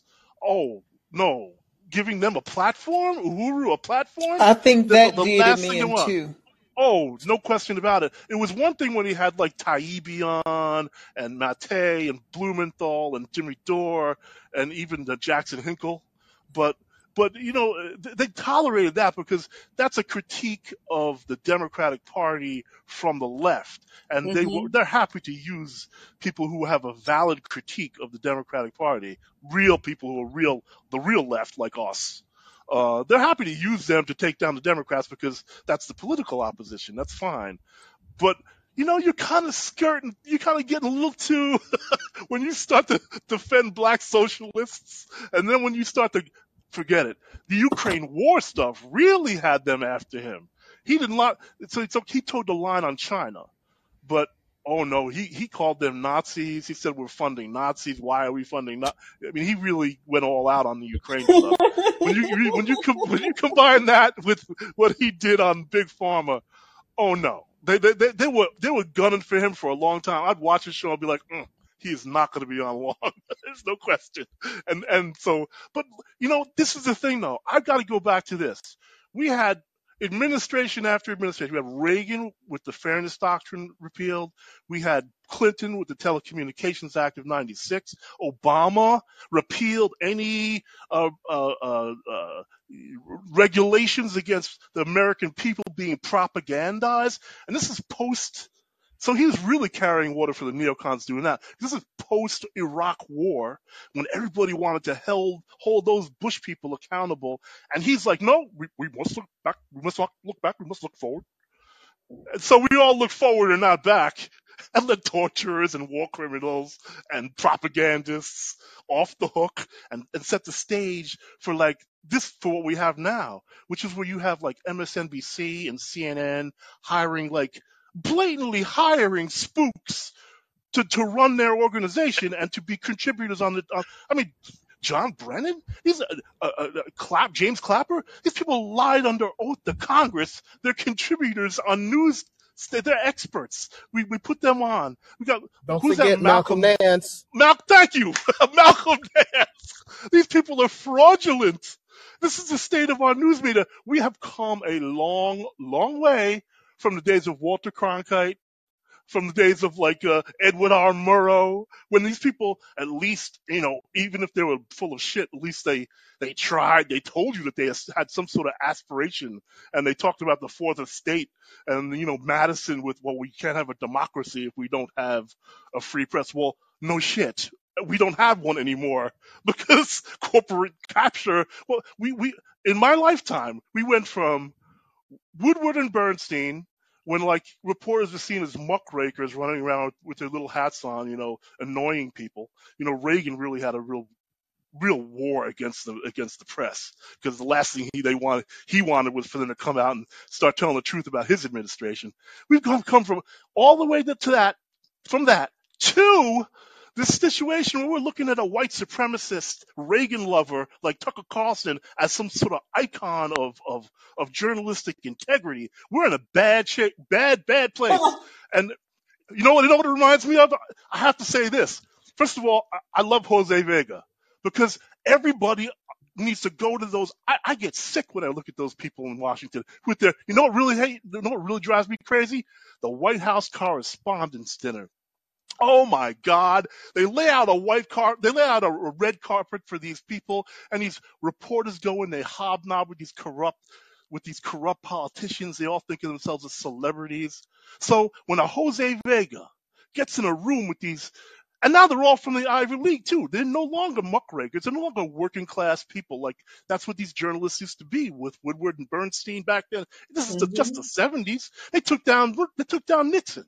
This is just since my lifetime when, when you had them actually televising the Vietnam War. So that's what really turned people against it along with the draft. We've yep. gone from blue collar journalists to these Ivy League elitists in this room hobnobbing with, with, with these corrupt politicians. So when you get a Jose Vega who walk into that room and call these, these arrogant, starch collar, blow dried, shallow Ivy League liars and propagandists and stenographers for, for, for corrupt politicians. Call them out to their face. I love that like nothing else because one of the reasons why we have two fascist parties running our country right now is because of the media that will refuse. They just take payoffs, just just as corrupt as the politicians. They're bought and paid for. We got six conglomerates that own the entire media. That's why it's the corporate media, and they're not satisfied with that. Everybody abandoned them, went to social media. The whole Bernie Sanders thing came up through social media. Trump too. and they want to, they're determined to never ever let that happen again. They want to they take control of social media, and and the surveillance state is is uh, taking over and censoring everybody in social media now. This is like the Stasi's wet dream. East Germany could never have conceived this level of surveillance and control and censorship that we've got in America right now. They call this a democracy and run two corporate tools against each other and tell us we have a choice. It's ridiculous. And everybody knows.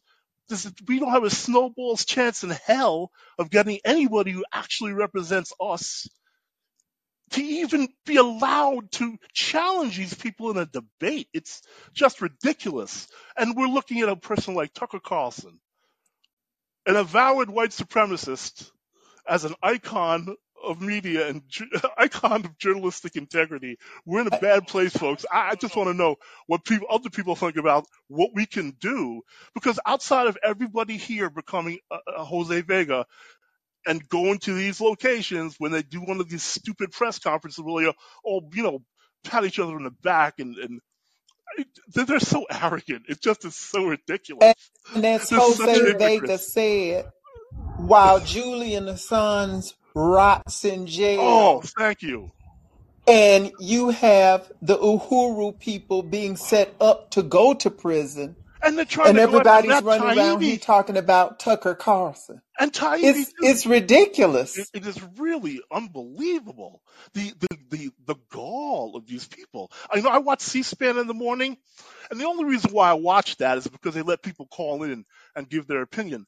Oh, it's so sad. It's so sad because these people they think they know what they're talking about, and they all they do, you could tell, you can tell when they're just regurgitating um, CNN talking points It's pure propaganda, or MSNBC or Fox, because it's like they don't have an original thought in their head.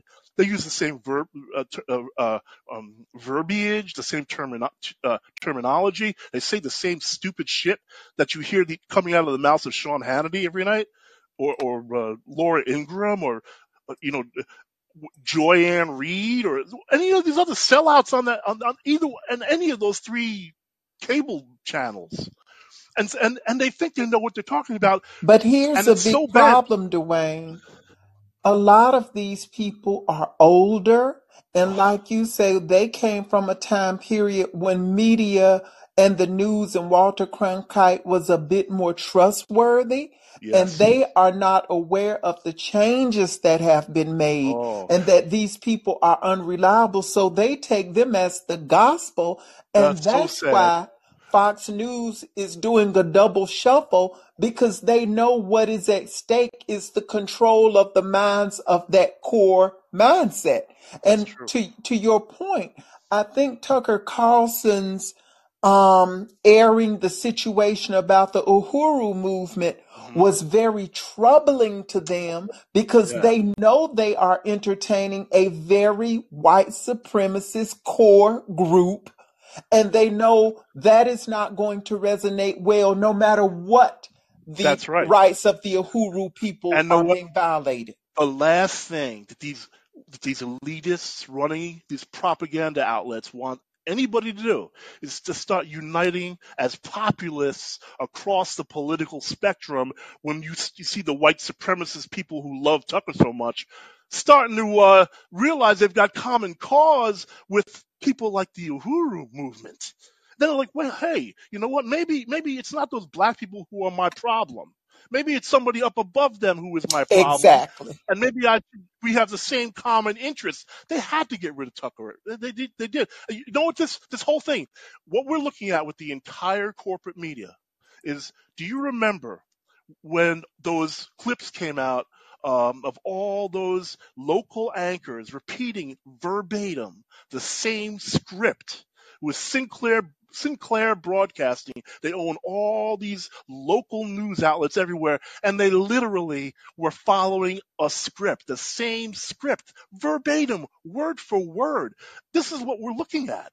It's like it's like just a gigantic, you know, propaganda machine. That's all it is. But Yeah, It's not journalism. but It's that's what it it, reminds that's that's me really of the old down to. saying that is, he who controls the narrative rules the world. ugh, Yep. And that's what we're living through. We are in trouble. We are because now they want to. They're coming for social media. Exactly. We thought we could organize through social media. Oh no, they're not going to let that happen again. They're, they're determined to to stop us from doing it. So I'm like, I'm like, what point. do we do? Well, you have to we have to go back to organizing in person, which is how um activists that were part of the civil rights movement, that's actually how they did that. Like that's how it used to be. Like people used to organize in person and I think um because of all the social media platforms, I think it's it's more easier to reach out to people via social media, but then you don't Uh-huh. always know what you're getting. Right? Mhm. I don't know. I just I need I need to have feedback from people because But you know what? you know I we're I feel like we're I feel like we're the we really are the slowly boiling frog in the pot. I And, and think one of the it gets hotter and saddest things that's happening is in this age of um, late stage predatory capitalism, it has incentivized and made everybody think that they are alone in their situations. And the sense of community, I, I know at least for me, the sense of community is all but dissipated hmm because you're so frightened of everybody. Everybody's armed to the gills. You ring the doorbell, you get shot. You turn around in the driveway, you get shot. It is very difficult to try and build and foster that sense of know your neighbors and build community when you are at this. I mean, when those people, the guy got shot for ringing the doorbell and the young lady got shot for turning around in the driveway. I'm thinking, how are you going to canvass for anybody? You'd be too Oh scared to ring the doorbell. Yeah, and you know what? It's a valid fear because hmm people are so paranoid and so depressed and so crazy that you don't know if the next doorbell you ring is gonna be some crazy person who thinks you're out there to steal his his, his shit or something, and just is gonna come to the to the door with with an AR-15. It, it's sad. It's the state that we're in right now. it's true. You have a good point. I mean, it's you just can't trust you can't trust it anymore right now. This is the way they want us, though. I should tell you that there's a reason why they want us to be all armed. They know that we they got nothing to fear from some guy with an AR-15. They really have nothing. They have overwhelming force. So these guys, you know, they can dress up in their fatigues and run out into the woods and play soldier if they want to, but they're no threat to the U.S. government. so it's like, but as long as they keep us all divided amongst each other with these identity politics fights and these social issue, war, you know, we're all like fighting with each other over stupid shit, and they're laughing all the way to the bank at our expense. And if everybody's got a gun, oh good, because you know what? We're gonna crack down. We're gonna we're gonna tighten the reins. We're gonna cut out your social safety net from, from, out from underneath you, and we're gonna make you blame immigrants because or the black people or the transgendered people or somebody else. As long as you're not looking at us, they're fine because we'll all be shooting each other, and they're gonna be laughing at us. They're just laughing at us. Yeah, everybody has to have a scapegoat. That's another Oh, thing too. As long as you can point to go someone from else. one to the next. Transgendered people, really people? We're going to start beating up on transgendered people? It's just like, come on. It's just ridiculous the way the way they manipulate us, and some people can sit uh, by the side and kind of watch this thing happening in front of them, like us in this in this chat and, and listening to this because we are skeptics, and uh, but a lot of other people are just manipulated by it, and they just they don't even think about what they what they believe; they just believe it. No, you're right about that. I mean, some people have been raised to believe certain things too. Go ahead, Eric. Well, I guess I'm just wondering. Is and so for our little corner of the left, I mean, is this is this all we have to offer? Is just to point out everything that's wrong? Yeah, that's what I'm thinking too. It's like it, we're in a room together preaching at the converted. We're all we all believe the same. We all see the same things. We got to like be able to organize. So organize. then, so then, what's the core problem here? We're we're all separated. We're all balkanized. We're all No, in the whole system. uh, You dig deeper, you know. Corp, So the, the core problem is, is systemic. It's it's capitalism. it's It's capitalism. it's the money. We're taught to compete with each other, not to unite with each other. hmm And that's like a capitalistic thing. We're consumers. We're not a community. They always say, well, who is it, who was it that said, oh, there is no such thing as a community? Was it Margaret Thatcher or somebody? I mean, it's capitalism. That's what it is. They they want to get rid of the whole concept of the commons, of the common good. I mean, they want to know, just so privatize everything, we're all just consumers. We're all supposed to be Might at each I throat. might I say plantation nation? Yeah, plantation nation. That's what we are. And and it's so like it, funny. It's like people like who was it who said, "Oh, we just cling to our guns and our religion." that was President Obama, wasn't it? Obama. But there's a there's, there's truth there. Because as long as we feel disempowered, we're going to search for the wrong ways to try to empower ourselves. We can so so embrace who's in violence if we charge? want. Oh, who's in charge? The capitalists are in charge. But I mean, who's really in charge, right? I mean, you have this this you have this core group of of billionaires, you know, up at that level. Like I like to call them the the point one percent because it's not even the one percenters. Yeah, it's like one You're talking above them, right? So they're the ones calling the, the shots. Now, now, how and why are they calling the shots? They want to You know, maintain their position.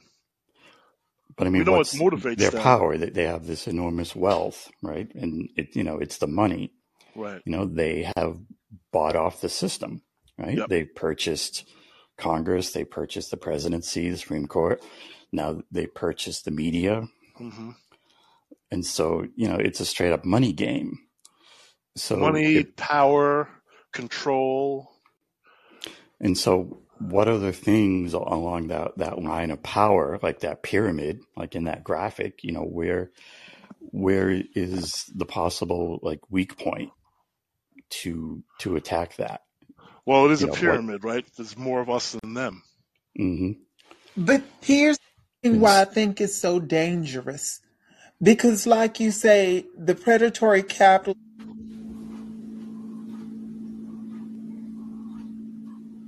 electorate. But and we and we the power. I think you dropped for a second, Noel, but Just a uh moment, yeah. just say that again. I said, um, you know, we're in a place where we know that the predatory capitalists have usurped the control over the government and co opted everything. But it's dangerous because although all power resides to the people, the dynamic of the elites has faced a real big impediment in foreign policy. Because see they were attempting to take what they've done to this nation's infrastructure and project it onto the world. And they're going to get a great pushback. But I think it will be the masses who will suffer the most because we're if if this country gets into any type of mili- militaristic endeavors that leads to some type of hypersonic weapon or something hit in this country, we are the very least people on earth prepared for that. You see what happened. You know, I think about how this country responded to 9 11, and I Oh, juxtapose that to what happens in all these other nations who are receiving weapons from the U.S., like what Saudi Arabia did to Yemen and what's happening to the people in Ukraine and all of these things. I'm saying these people know the trauma of military exploits firsthand 24 7. We're frail when it comes to that. And I can just see us eroding into a type of uh, disarray and a type of dystopia where everybody pulls out their AR-15s and just start shooting everybody. And you we're already there. We are already we're there. Already happening. there. You How know, these do we Well, people have to would if, if have? this is our message as a left, why why would anyone join us or want to follow us? You know, No, our, our I'm message trying as to the get left get has to at be like like what do we do about this mess? Yeah, it You has know, to be that we could have we have an idea of how a society should be structured that should, that is better than this. We we have to represent an alternative way of organizing society, which we do have a blueprint for. They call it socialism. we could if we could do that. I mean, and just you know, we got to stay away from So it's just it's just it's something I'm just not hearing very much on on our left, and even People have been you brainwashed know, into thinking that a term is evil, and then they don't even look further than that. But if you have listed I mean, like Bernie was able to to Well, to that's right. hammer at that a lot, so it's He did. possible. He was successful too. He was. He went to red states and filled red state red. He filled red. he filled stadiums full of rednecks from red states. Okay, that's what he did.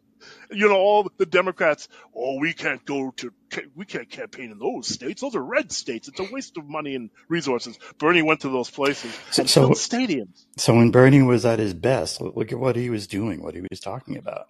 He was He was talking about, he was, billionaires. He yep, was he was calling, talking you know, about economics, bread and and butter. He and was he talking about, was and he was unabashedly calling himself a socialist. And yes, he and yeah, I mean, in retrospect, I mean, it, it was weak sauce, but it was, you know, th- there's a thing here that that's possible. And I I, we're not going to get there by by just listing all the the problem. I mean, that's step one. Well, yeah, but But you know, we have to we have to know what the problem is before we can t- attack it. The Um, but we have to have a so the government's bought, right? The the, the government's we you have know to it, be it's totally corrupt and, and bought. And what are we you know i think we have to be talking about that and, and really Yeah, focusing on, on that in terms of something that that we can get at. We that's if the, we the reason why they own the media is because they don't want us to be able to yeah articulate a totally vision, and we, we've got to yeah. be able to articulate that every chance we get. We can't just be, you know, saying the system sucks. Everybody knows the system sucks. But or, what or we we can say that no I, I think we can and should say that but then here's my new thing we need to do the pivot it's like it's like do the hustle you know we need to, to do the pivot Right. and and the pivot is to say it's about the money It. Congress is is corrupt. The government is corrupt. They're all paid off, and so it's about how do we attack that and and focus on that. And it's about gathering masses of people up. You know, yes, doing what Jose Vega is doing, but having a Confronting hundred people show up and say, you know, you're corrupt, and you know you shouldn't even be there, and and you know, it's I just well, I you need to fix the money. Okay. I just want to forewarn something really quick because I do want people to understand not everyone can do what Jose does. Remember, I told you guys a couple weeks ago, Jose lost his job because of what he's doing. Yes, he did. So that's that is something we just have to be very careful about. If you can't, if you're in a, you know, he he couldn't go into detail about his job because he signed the NDA, but you know what kind of job you have, you know what kind of position you're in, and if you, for whatever reason, can't be uh, recorded via video during these types of uh, events, then this is not something that you should do. Like, don't risk losing like your your job and The thing is, income. I, I, I I agree as far as what what he's doing and having like one or two or three people. Our challenge, or what I'm suggesting that we, we need to really figure out how to make happen is to get a hundred people out. You know, how to get a thousand people in the streets. well, that's And what then then there's safety in the numbers, you know? right, but that's what Jose's working on. So I, I recommend people who are interested in doing that. You should contact Jose. I think Jose's DMs are open on Twitter. That's a good idea. because Jose, Jose, that's what he's been doing ever since the Rage Against the War Machine rally. He's been training people. They have classes. Excellent. Yeah, like they, he wants to grow the numbers. Like he doesn't want it to just be him and like Well, and just like Lucy and I know Roger has has gone to some of these things too. Like he doesn't want it to just be like a couple of people. They want to grow. So hmm I know he posts these things on Twitter all the time. So I can share that with you guys if you want to learn how to do that. Because the thing I'd love to. yeah, because the thing is, like, the reason why they teach people how to do it, and someone taught him, but the hmm reason why they teach people how to do it is because you have to be very careful about how you do it. Because there was a guy who did this on his own at uh, Marianne Williamson's recent event that Lucy was at. And this guy, he didn't do it in the right way in the sense that he stood up and yelled, then he reached in his pocket Uh oh. and people thought he was pulling out something. He was just pulling out his phone, but they didn't know that. So this guy got tackled.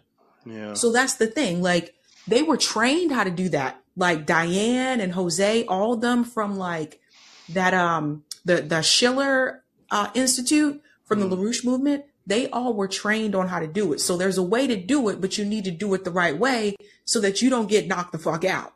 This is true. So I think that um those of you who are interested in doing that, contact Jose on Twitter again. His he's he talks to everybody. So contact him Good. and tell him you want to join. Or you can go to Twitter and you can follow Rage Against the War Machine, which is an actual Twitter account. If you follow that account, they have the links on that Twitter page where you can sign up with them and you can lo- take those classes and you can be a part of that too. It's all the same thing. It's Jose with Rage Against the War Machine, the Schiller Institute. They're all, it's all the same thing in reference to doing this tactic. I, I was uh, trained. I was I trained at the the AFL-CIO Organizing Institute. It's just like a little training program that you go through to be if you're interested in labor organizing. And so it always does come down to actual contact with other human beings on a face-to-face level and learning strategies to get the job done. Which you know, if you're going to be a grassroots organizer, you have to be out there you have to get involved. It's, it's that simple. If you're not gonna, I mean, we could all yell at each other in a chat room forever. That's not gonna really So, accomplish so much. Dwayne, Dwayne, Yeah, yeah. All right. So here's something for you. You in Maine, right? I sure am. All right. So one of the potential measures that they're trying to get on the ballot this year is they're bringing forth again the creation of the Pine Tree Power Company initiative, where they're trying Uh-huh. to have municipal municipalized power for the state. Okay. Right. So here's something. uh, What's the name of the uh, PAC? I guess you could uh, get involved in. I forgot what it was called. But yeah, they're trying to. Um, they're trying to. Uh, uh, uh, Pine Tree Power Company establishes the Pine Tree Power Company. The measure would create the Pine Tree Power Company, a municipal consumer-owned electric transmission and distribution utility. The company would provide for electric transmission and distribution services for customers. According to the initiative, the measure is designed so that the Power Tree Power Company uses its access to low cost capital and an ability to be able to be managed in a manner that is not focused on ensuring shareholder profits. Uh huh. The initiative also said that the Pine Tree Power Company would deliver electricity safely, affordably, and reliably to customers to assist in Maine meeting and exceeding climate action goals to improve Maine's internet connectivity through more affordable access to unserved or underserved parts of the state, to Mhm. advance economic, environmental, and social justice, and to benefit company workers and state communities, right? So Right. there's also another one. Oh, oh, check it out, check it out. There's, there's also another one, right? This one is uh, prohibit foreign spending in elections initiative. Okay, so that one is is stopping like uh, I guess uh, election spending by foreign governments or entities prohibits election spending or electioneering communications with disbursements by foreign governments or certain entities with partial foreign government ownership or control. So, you know, I'm not going to read through the whole thing, but that's something that you could do and organize in, in your state at home. Well, sure. No, I'm aware of uh, those ballot initiatives, and initiatives, we can and uh, help you.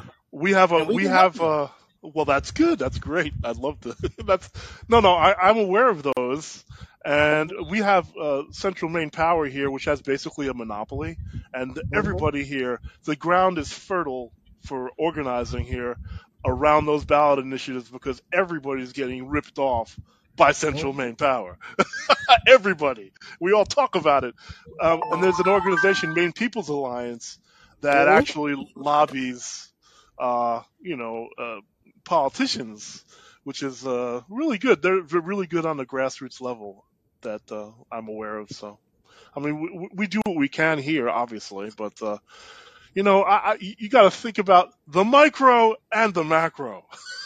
I'm thinking So about the I everything want to make sure I, I want to make sure I and bring in nationally. I want to make sure I bring in Joe because Joe's been waiting, and then I'll do Notori, and then I'm gonna head out after Notori. Go ahead, Joe. You have to unmute. Hey, how am I coming in? I'm on a new device. You sound great. All right, awesome. All right, so want to start off with some positives. Brady, dude, you're a tough act to follow if you're in the chat. Uh, I do uh, admire tenacity, and if I had five of you at my disposal, I would, my this this whole thing would be done in a matter of days. Um, I got to first apologize because I've missed a lot of the national news. Um, I've had to just restrict my bandwidth for my own mental health, I guess, because I the whole city council thing that I'm doing, uh, that's been going really weird, uh, but it's been going interesting. Um, so just to actually hit upon the the topics of the show, the whole RFK thing. I saw that he was running as a Democrat. I shrugged and decided I'll find somebody to write in, uh, and just kept kept moving. That was the beginning and end of my thought process on that. Uh, let's see. Um, and as for hosting some sort of um, uh, platform or debate or anything, I I really think you should go for it because uh, between you and Kim, you two could absolutely get Marianne and, and RFK, and you need to invite Biden. If he Biden, and if he just doesn't show up, that's that's his his loss. He'd So- never show up. Yeah, we I know, he wouldn't, he we wouldn't. wouldn't So be able to get Biden. Like, I don't No, even think that's the T by could get Biden. No, that's the point. You you invite him regardless, and if he doesn't show up, he gets to take that loss. You, it's as simple as that. He made that choice, so just put him in that spot. There's no. I have little doubt that between you and Kim, you could easily get RFK and Kim to engage in some for, sort of debate. So uh, that's just Well, that. Kim's I coming guess. on Friday. I'll ask her Friday. I mean, I, I mean, you two, between the two of you, you guys could easily draw a crowd. I'm just saying that. Um, the whole Tucker and Don thing, um, I haven't really read up on the minutia because, uh, again, just keeping things simple. I guess it couldn't happen to two better people. Good for them. They, I'm sure they'll cry themselves to sleep upon the millions of dollars they have. Exactly. Uh, so again, that's really just. I think people should just stop focusing on that stuff so much. Um, so, all right, I'm running for city council in Worcester, Massachusetts, District Ah. One, and it is. I'm doing it unenrolled, so I'm not doing it through either any party. Um, and I I come with basically like what I've learned thus far trying to do that. Um, and I'm telling you, it sucks. Um, so the low lights so far. I've had to hear some pretty rough stories about like what people are going through and like just by virtue of putting myself out there and listening to people and trying to engage, I've had to listen to some pretty rough stories and you know it's tough to you know take that upon yourself in, in some regard. Uh, there were a number of folks that were pretty friendly to me, and you know were encouraging me to run um, prior to actually pulling papers. But now that I did, they're keeping me at arm's length, um, which is unfortunate. And you know, there are, it's Massachusetts. So I'm guessing you can just assume what party they're they're rolling with and I'm, I'm guessing you can figure out where they're getting all their funding. So yeah, the the money thing sucks because I've got myself pretty much funding this. I have the help of somebody else who is a frequent uh, viewer, Betsy. She's been immensely helpful. Um, and that's the thing, like what you guys are, everything you guys have been saying about like Bernie and AOC and like all these people we don't have the money to to just throw at people that and, and watch that get you know pissed away And they So know that. it's That's it's the point. it's really tough for me like knowing that to ask people for money in any in any regard so i've i've had to try to get clever um and i i noel is absolutely right about the fear because i did canvassing just the other just this past weekend um, with the aid of betsy and i was having a really really good conversation with a constitu- a potential constituent and i was ignoring my ignoring my phone and i missed call missed texts. They you know, they thought I had been shot or something, or like I had walked up to the wrong person.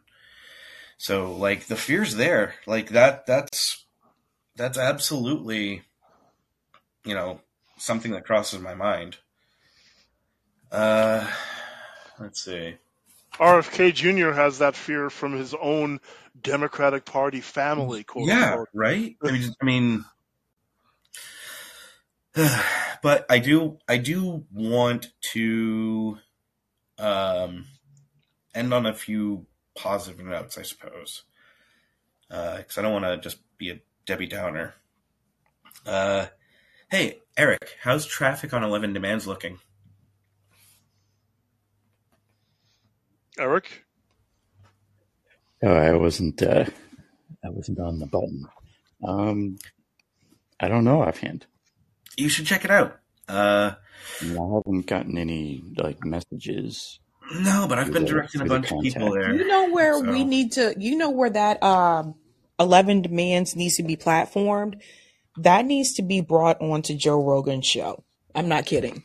Hmm. I'm serious because either Joe Rogan or Russell Brand because it will reach so many people. Yeah, that's a great idea. I'm I'm serious because I think when people hear it, they'll be like, "Oh, damn, yeah, that makes sense." Uh huh. But the thing is, people just have to hear it. They do. Oh, I, f- I forgot to mention something before. Uh, when you guys were talking about uh, was it Democracy Now, you know, NPR, PBS, or whatever the case is, you have to remember. I forgot what year it was, but you have to remember when they went uh, corporate. Th- There was a year where corporate bought into, bought slices, bought pieces of NPR and what do you call it, and PBS. It was somewhere in the last, I think it was during the Bush administration. I forgot exactly when it was. Maybe it was Obama administration. Once you saw that, then later on, that's when you started seeing, you know, Democracy Now going the way it's going and PBS, all that different type of stuff.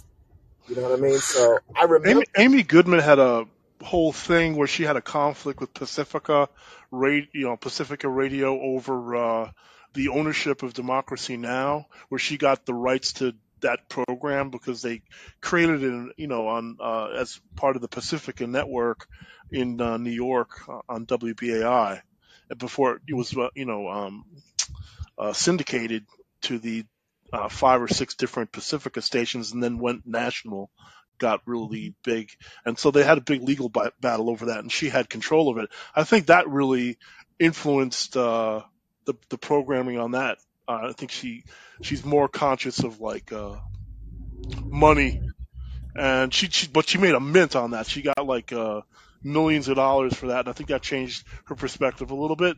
I know that C-SPAN is funded by. Uh, uh, corporations and PBS is really dependent on underwriting, and they're, they get a lot of their underwriting from uh, the same, you know, corporations that have bought the rest of the corporate She media. also, uh, Amy Goodman, um, as someone who, who is here in Massachusetts, I'm here to tell you she also comes from wealth. Yeah. hmm So if uh, so, okay. So was wasn't there something uh, that happened in the last couple of days? Something that had to do with Washington Post. Didn't Washington Post report something or not report something? Something to do with CIA or something like that. I forgot what it was. There's so much uh, news. Which time? I mean, recently In the last they yeah, in the last four days or something like that. recently they they were the ones that snitched on that Yes, that's what it was. Yeah, Right. I knew it was something. yeah, the Yes. Snoopers. Do you okay, so see, so now you have to go back. Mm. Okay, that's um you gotta remember when Bezos bought WAPO, he did a six hundred million dollar deal with the CIA. Yes, he Okay. did. So now once you, you when when you hear that news, now you gotta fast forward to the future, which is now the present, which is now the past, because that was like two weeks ago. You see what I'm saying? So so it all it all fits. You know, they're working for the government now. Yep. You know what I mean? So Well, they they are State sponsored well, media. I was gonna say that uh, Bezos also gave money to Van Jones too. Well, yeah, yeah, but you know, Yeah. Anything Van- else, uh, Joe? Otherwise, I'm going to bring in. No, I got I got a couple more things. Like I, s- uh, I've had um, so one of the good things is hearing stories and all that stuff.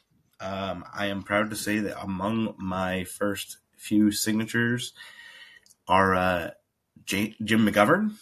I just walked right up to his house, rang the doorbell, wow. and yeah, just asked him to uh, asked if he'd partic- help me participate in the democratic process. Just Wow. did it. That's and I also got um, everybody else who was at home too. So that was fun. Um, it's it's interesting the whole thing because I I don't want to take people's money, so I've had to get creative, and I um, I've reached out to like artists, eccentrics, the people in the city that have been like pariahs first and foremost uh, to see what's been going on and see how I can help them.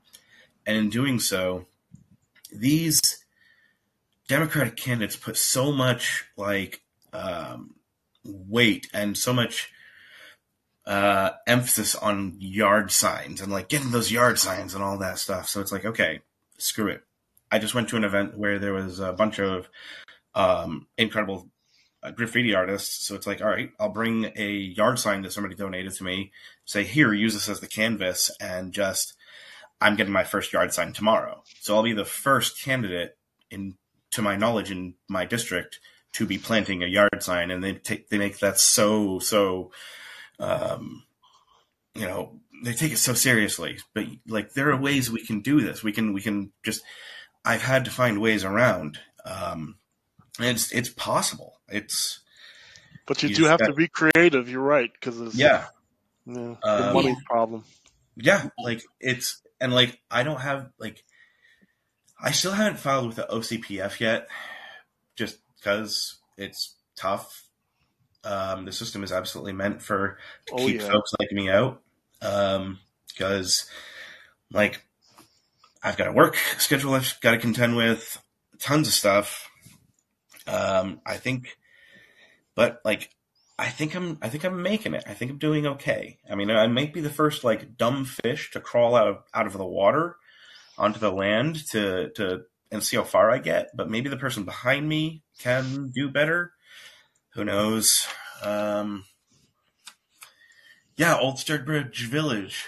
Sabrina, you should look that up. The whole charter school thing. Yeah, that's a whole mess over here in Worcester. Um, and I think that's about all I've Sorry, I was muted. I thought I was unmuted. Have you reached No. out to any of the um, activist organizations or socialist like organizations in the Worcester area? Uh, it's tough. Go. It's tough because the ISG and all that, and I don't know. I I feel like as soon as I start, as soon as I join one of those organizations, I have to play by their rules. Well, no, you don't need to join, Or, but, but you yeah, can you can let them know about your campaign. Like for example, that's I true. knew um, a friend of mine actually ran for local office uh, last year. They didn't win, but um, they reached out to Socialist Alternative chapter here. They reached out to um, ah, I forget the name of the other group. Shoot, but there's another one. There's a couple of like like Marxist, like socialist, like organizations, like in Massachusetts. Like they reached out to those groups, but they did it kind of late in the game. Um, so I think that's why they didn't gain as much traction. But I recommend reaching out to those people, and I also recommend uh, contacting, if you can, in some way or form, reaching out to the college students in the Worcester area. Oh, I have stories about that. I have stories about that, but it's getting late, and I should probably let the next caller in. But yeah, um, I'll take care. That whole thing is a mess, but the college stuff. All right, I'll uh, catch y'all later. Alrighty. All right, I'm gonna bring in uh Notori, and then I'll I'll end with bad cookies. Go ahead, Notori. Just gotta unmute. There you go. Hello. Hello. How are you? Can you hear me? We can hear you. I can hear you. Hey, hey, I'm doing good. Do you think you can have um? Is it Afroman? Do you think you can um interview him?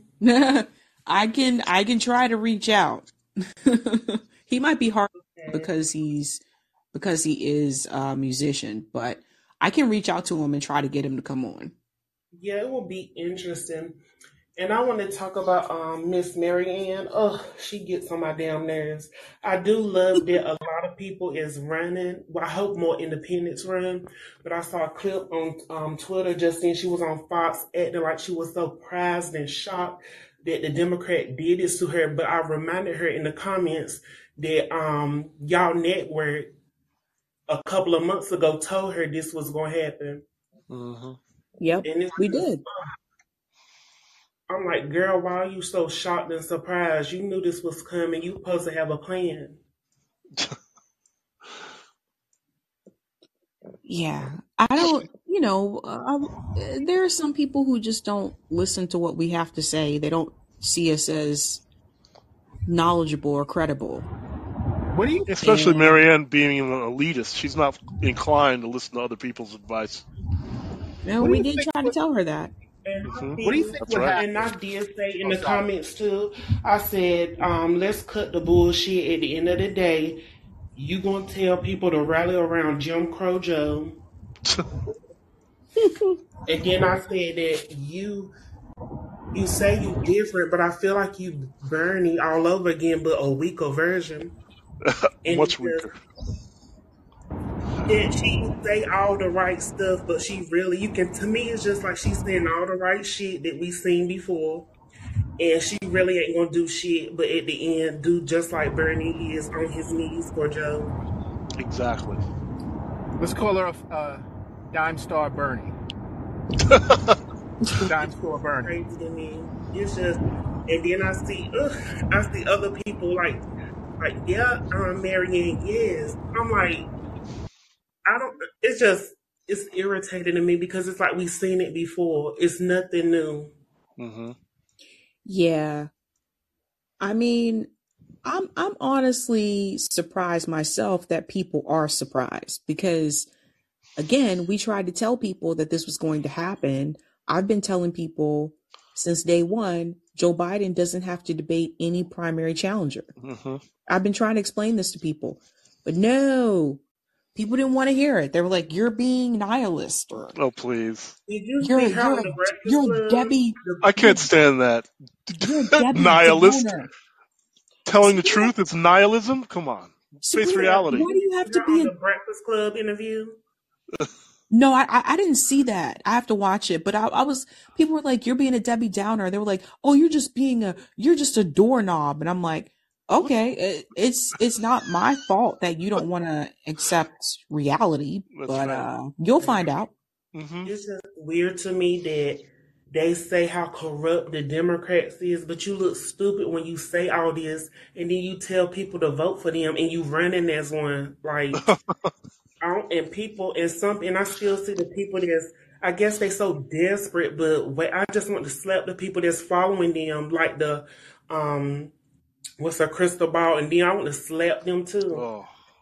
Because it's like, why are you still following these people? They say one thing, but then at the end of the day, you know, like they gonna tell y'all to vote for these people. That's why everybody in the chat, Sabby, when you're doing that part about the Krystal Ball, everybody's just cracking up. It's like, what did she expect? What did she expect was going to happen? And she's all disappointed and shocked. You can see the shock on her face. It's like, oh my gosh. It's like self parody. It's, it's like, how do you not know that that's going to happen at this point after watching what happened to Bernie? How do you know? How do you not know that? and then call yourself a uh, an analyst. Why should anybody go to her for political analysis if the obvious escapes her so obviously? But see, hmm this is why I don't prop up. This is why I don't prop up these candidates. Like, it's Mm, one thing to interview them. It's another thing to prop them up yeah, when, when you have a show. Because the thing is, it's like when they don't come through, then everybody's looking at you. hmm And to me, it's just like, No, idol worship is not a good idea at this point. no. Like for me, it's just, like like I do news and I do interviews. if there's somebody running, that's considered news.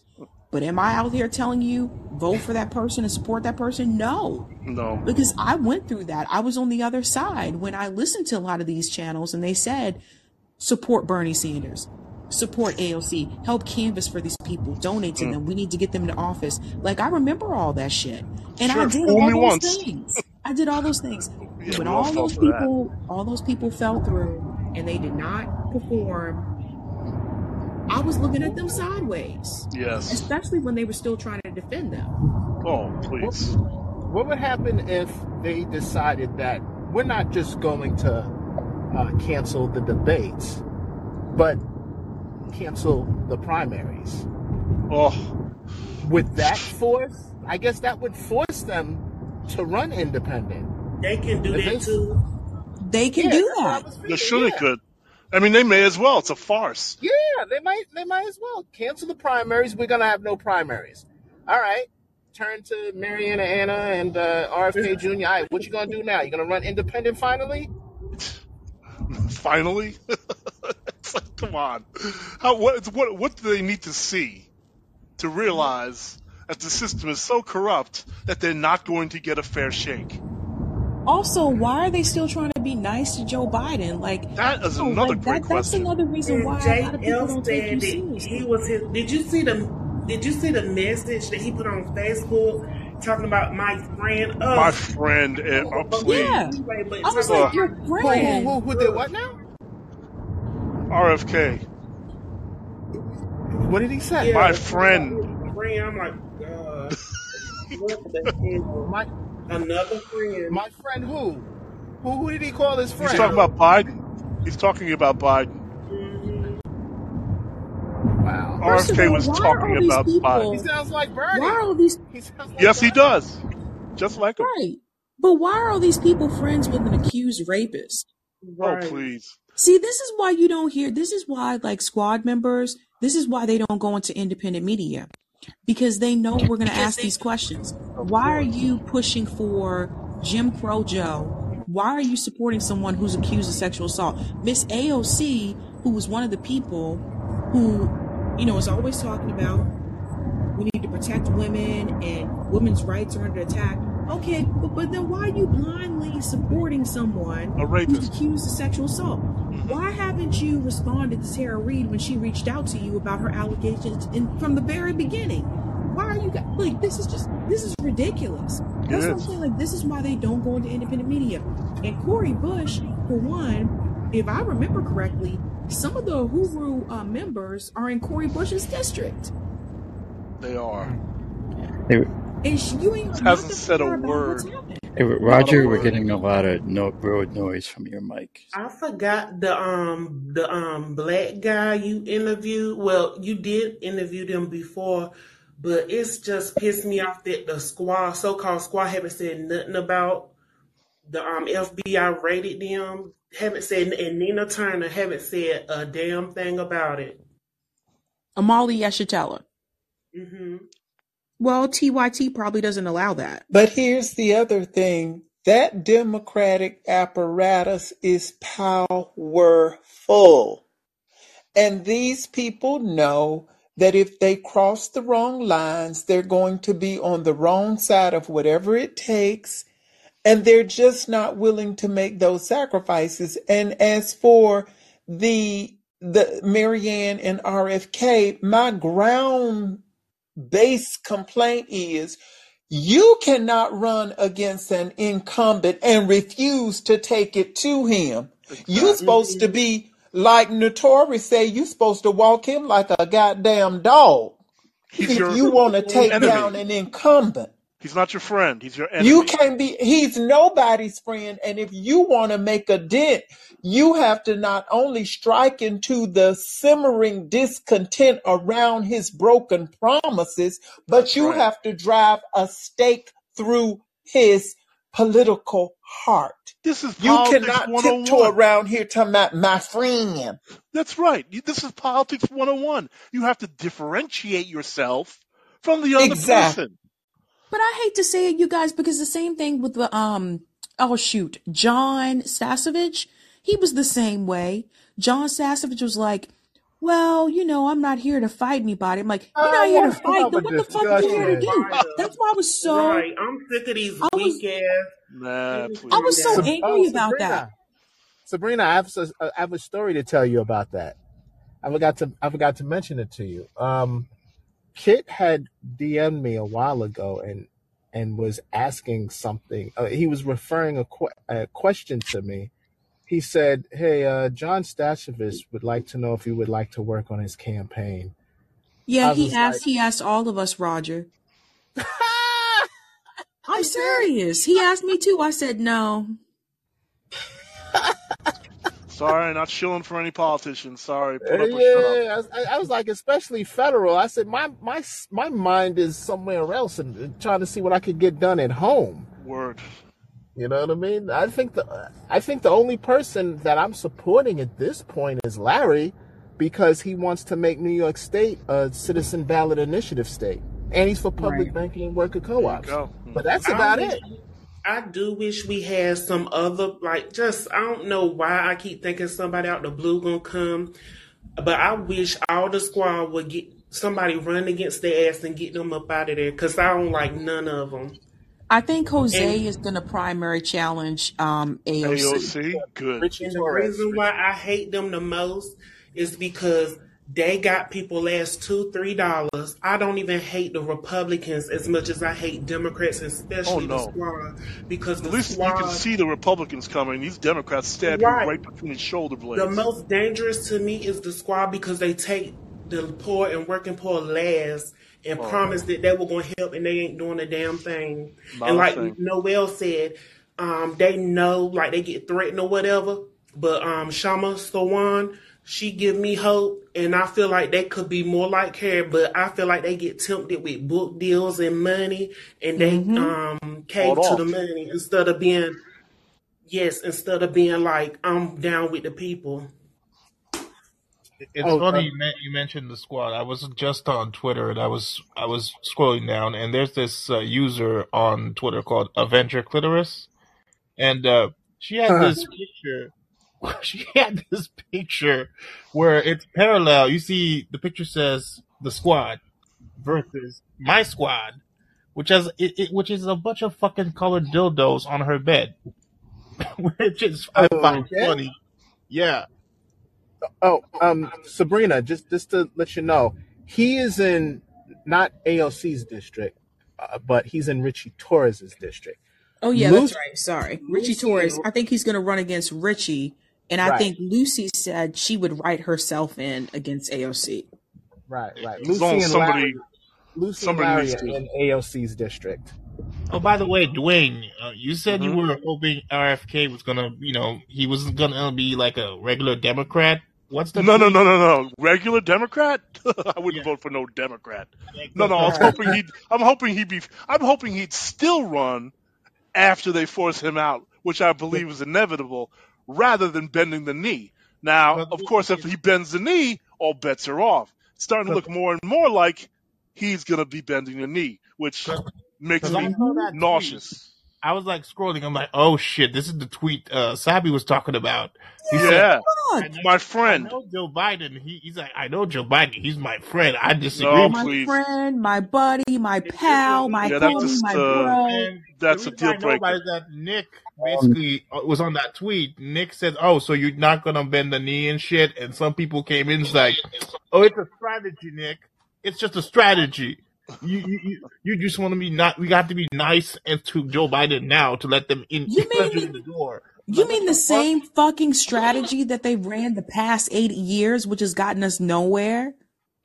Yeah, well, it got them in the club, right? yeah. They say Oh, in Got order. in I the It, club. when y'all bring receipts. Um, the Black Radical Network. When y'all, I know they hate when um, I don't know who do it, but every time um Krystal Ball or TYT or Marianne say some dumb shit, and then they come posting y'all um y'all um show work. I love when y'all do that because it's like just breaking down their um their t- um what they post on Twitter. It's so funny to me, and I love it. Let's Do you bring know it what back, cookies. Just gotta unmute. What's up? How's everybody doing tonight? Greetings. Good evening. Hello, bad Hey, cookies. what's going down, man? Hey, um, Sabby, I wanted to touch base with you on this progressive thing that you're doing. Yo, feedback's coming in. I don't know whose mic's open.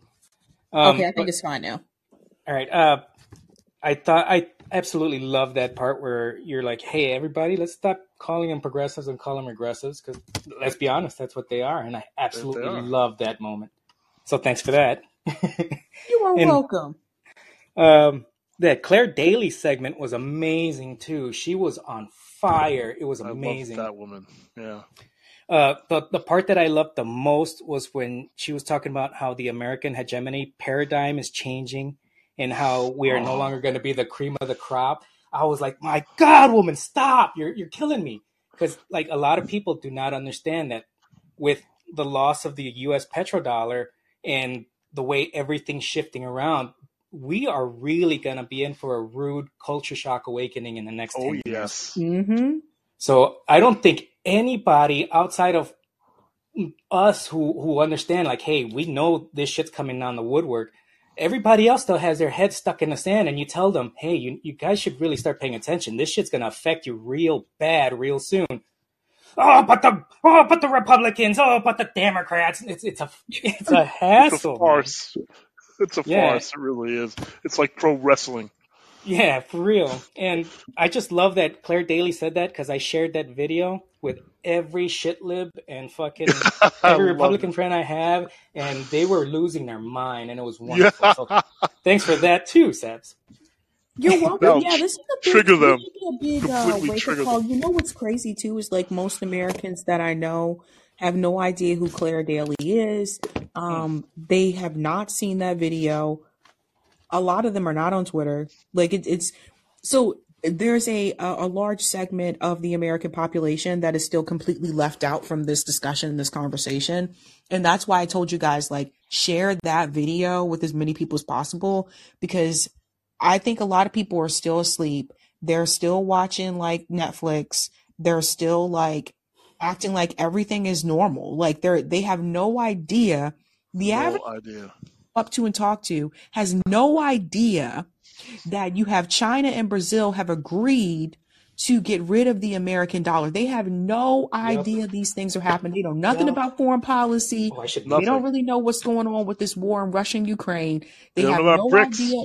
They don't even know what BRICS is. Like when I just bring this up in conversation to people, just in everyday conversation, they have no idea what I'm fucking talking about. I just want to be like very clear. So like outside of this space, most people are not aware of what's going on. And that's the thing that mainstream media, I think, also aims towards too, is like they want to keep the American people Ignorant. blinded to, yes, ignorant. They want to keep them blind and they want them to be sheep.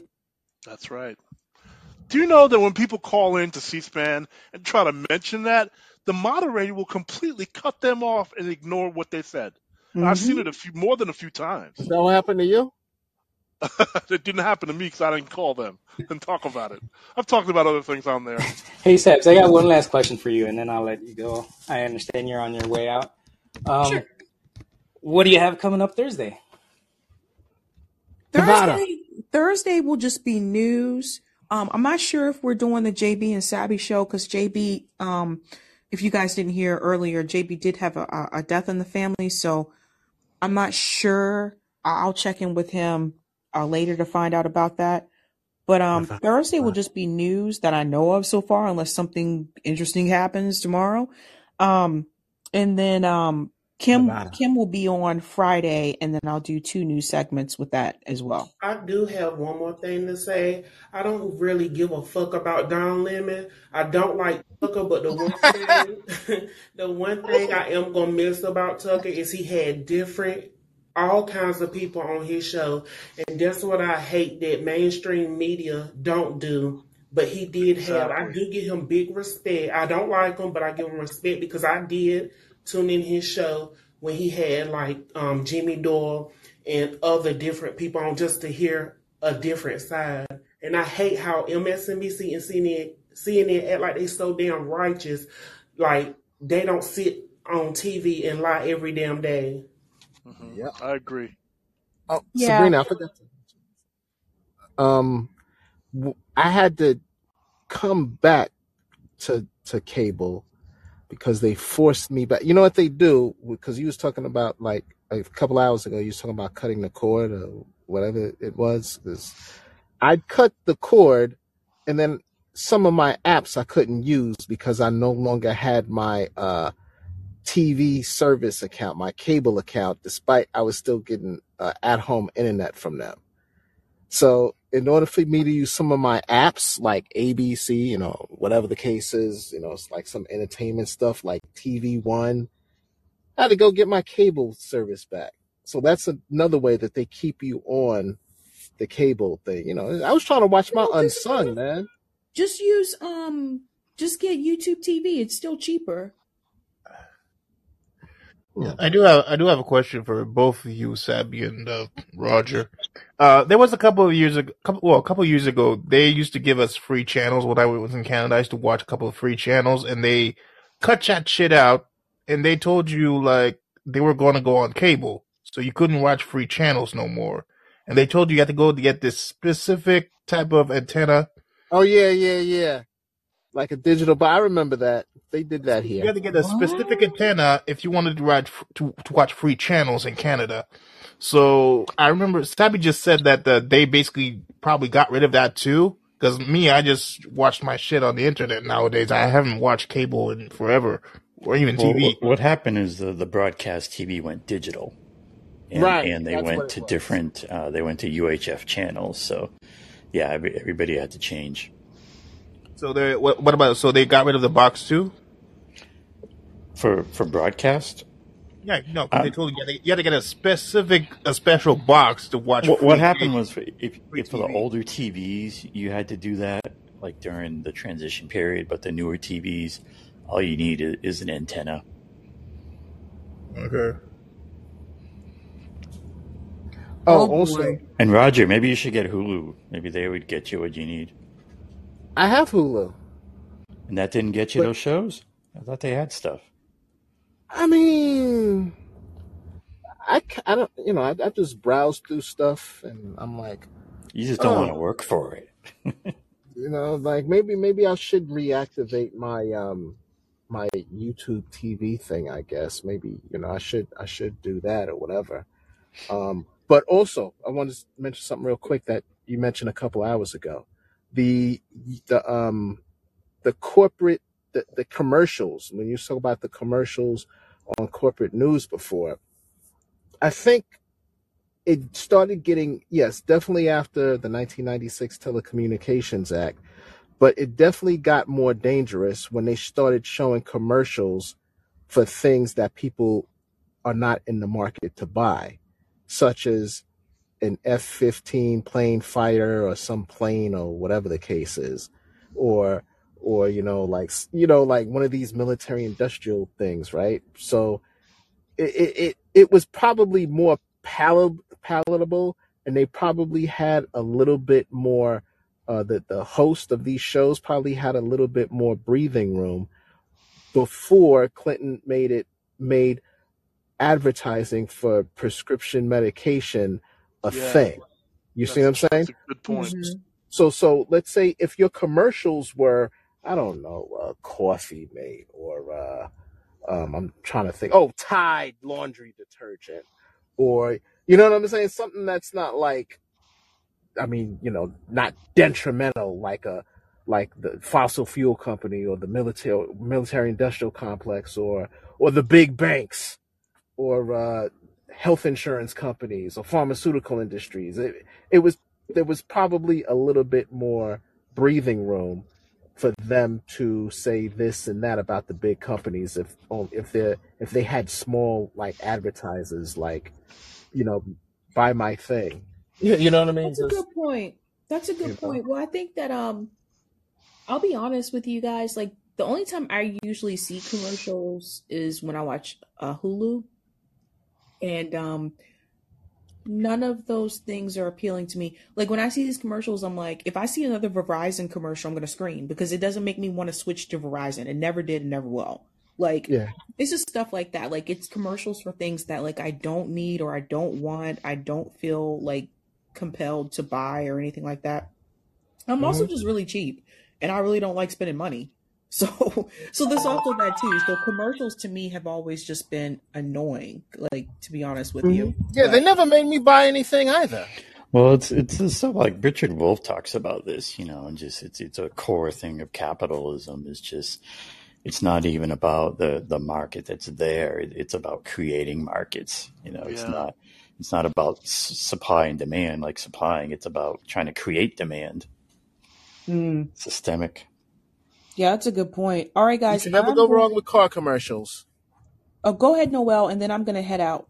was gonna say, you know, this era, as if Project Mockingbird was not enough, you Mhm. have to go and corporatize the media and this, that, and a third. And Exactly.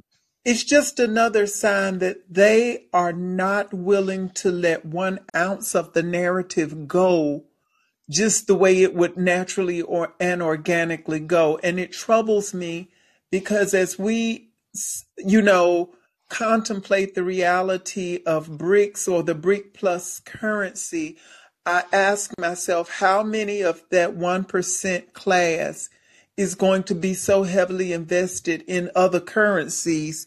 And so that when the dollar really takes that fundamental hit, because it is not the universal currency, I mean, um, um, denomination of trade anymore, uh, the everyday people are going to be stuck with a devalued dollar. It is going to be catastrophic to so many of us, and they'll have tried to escape.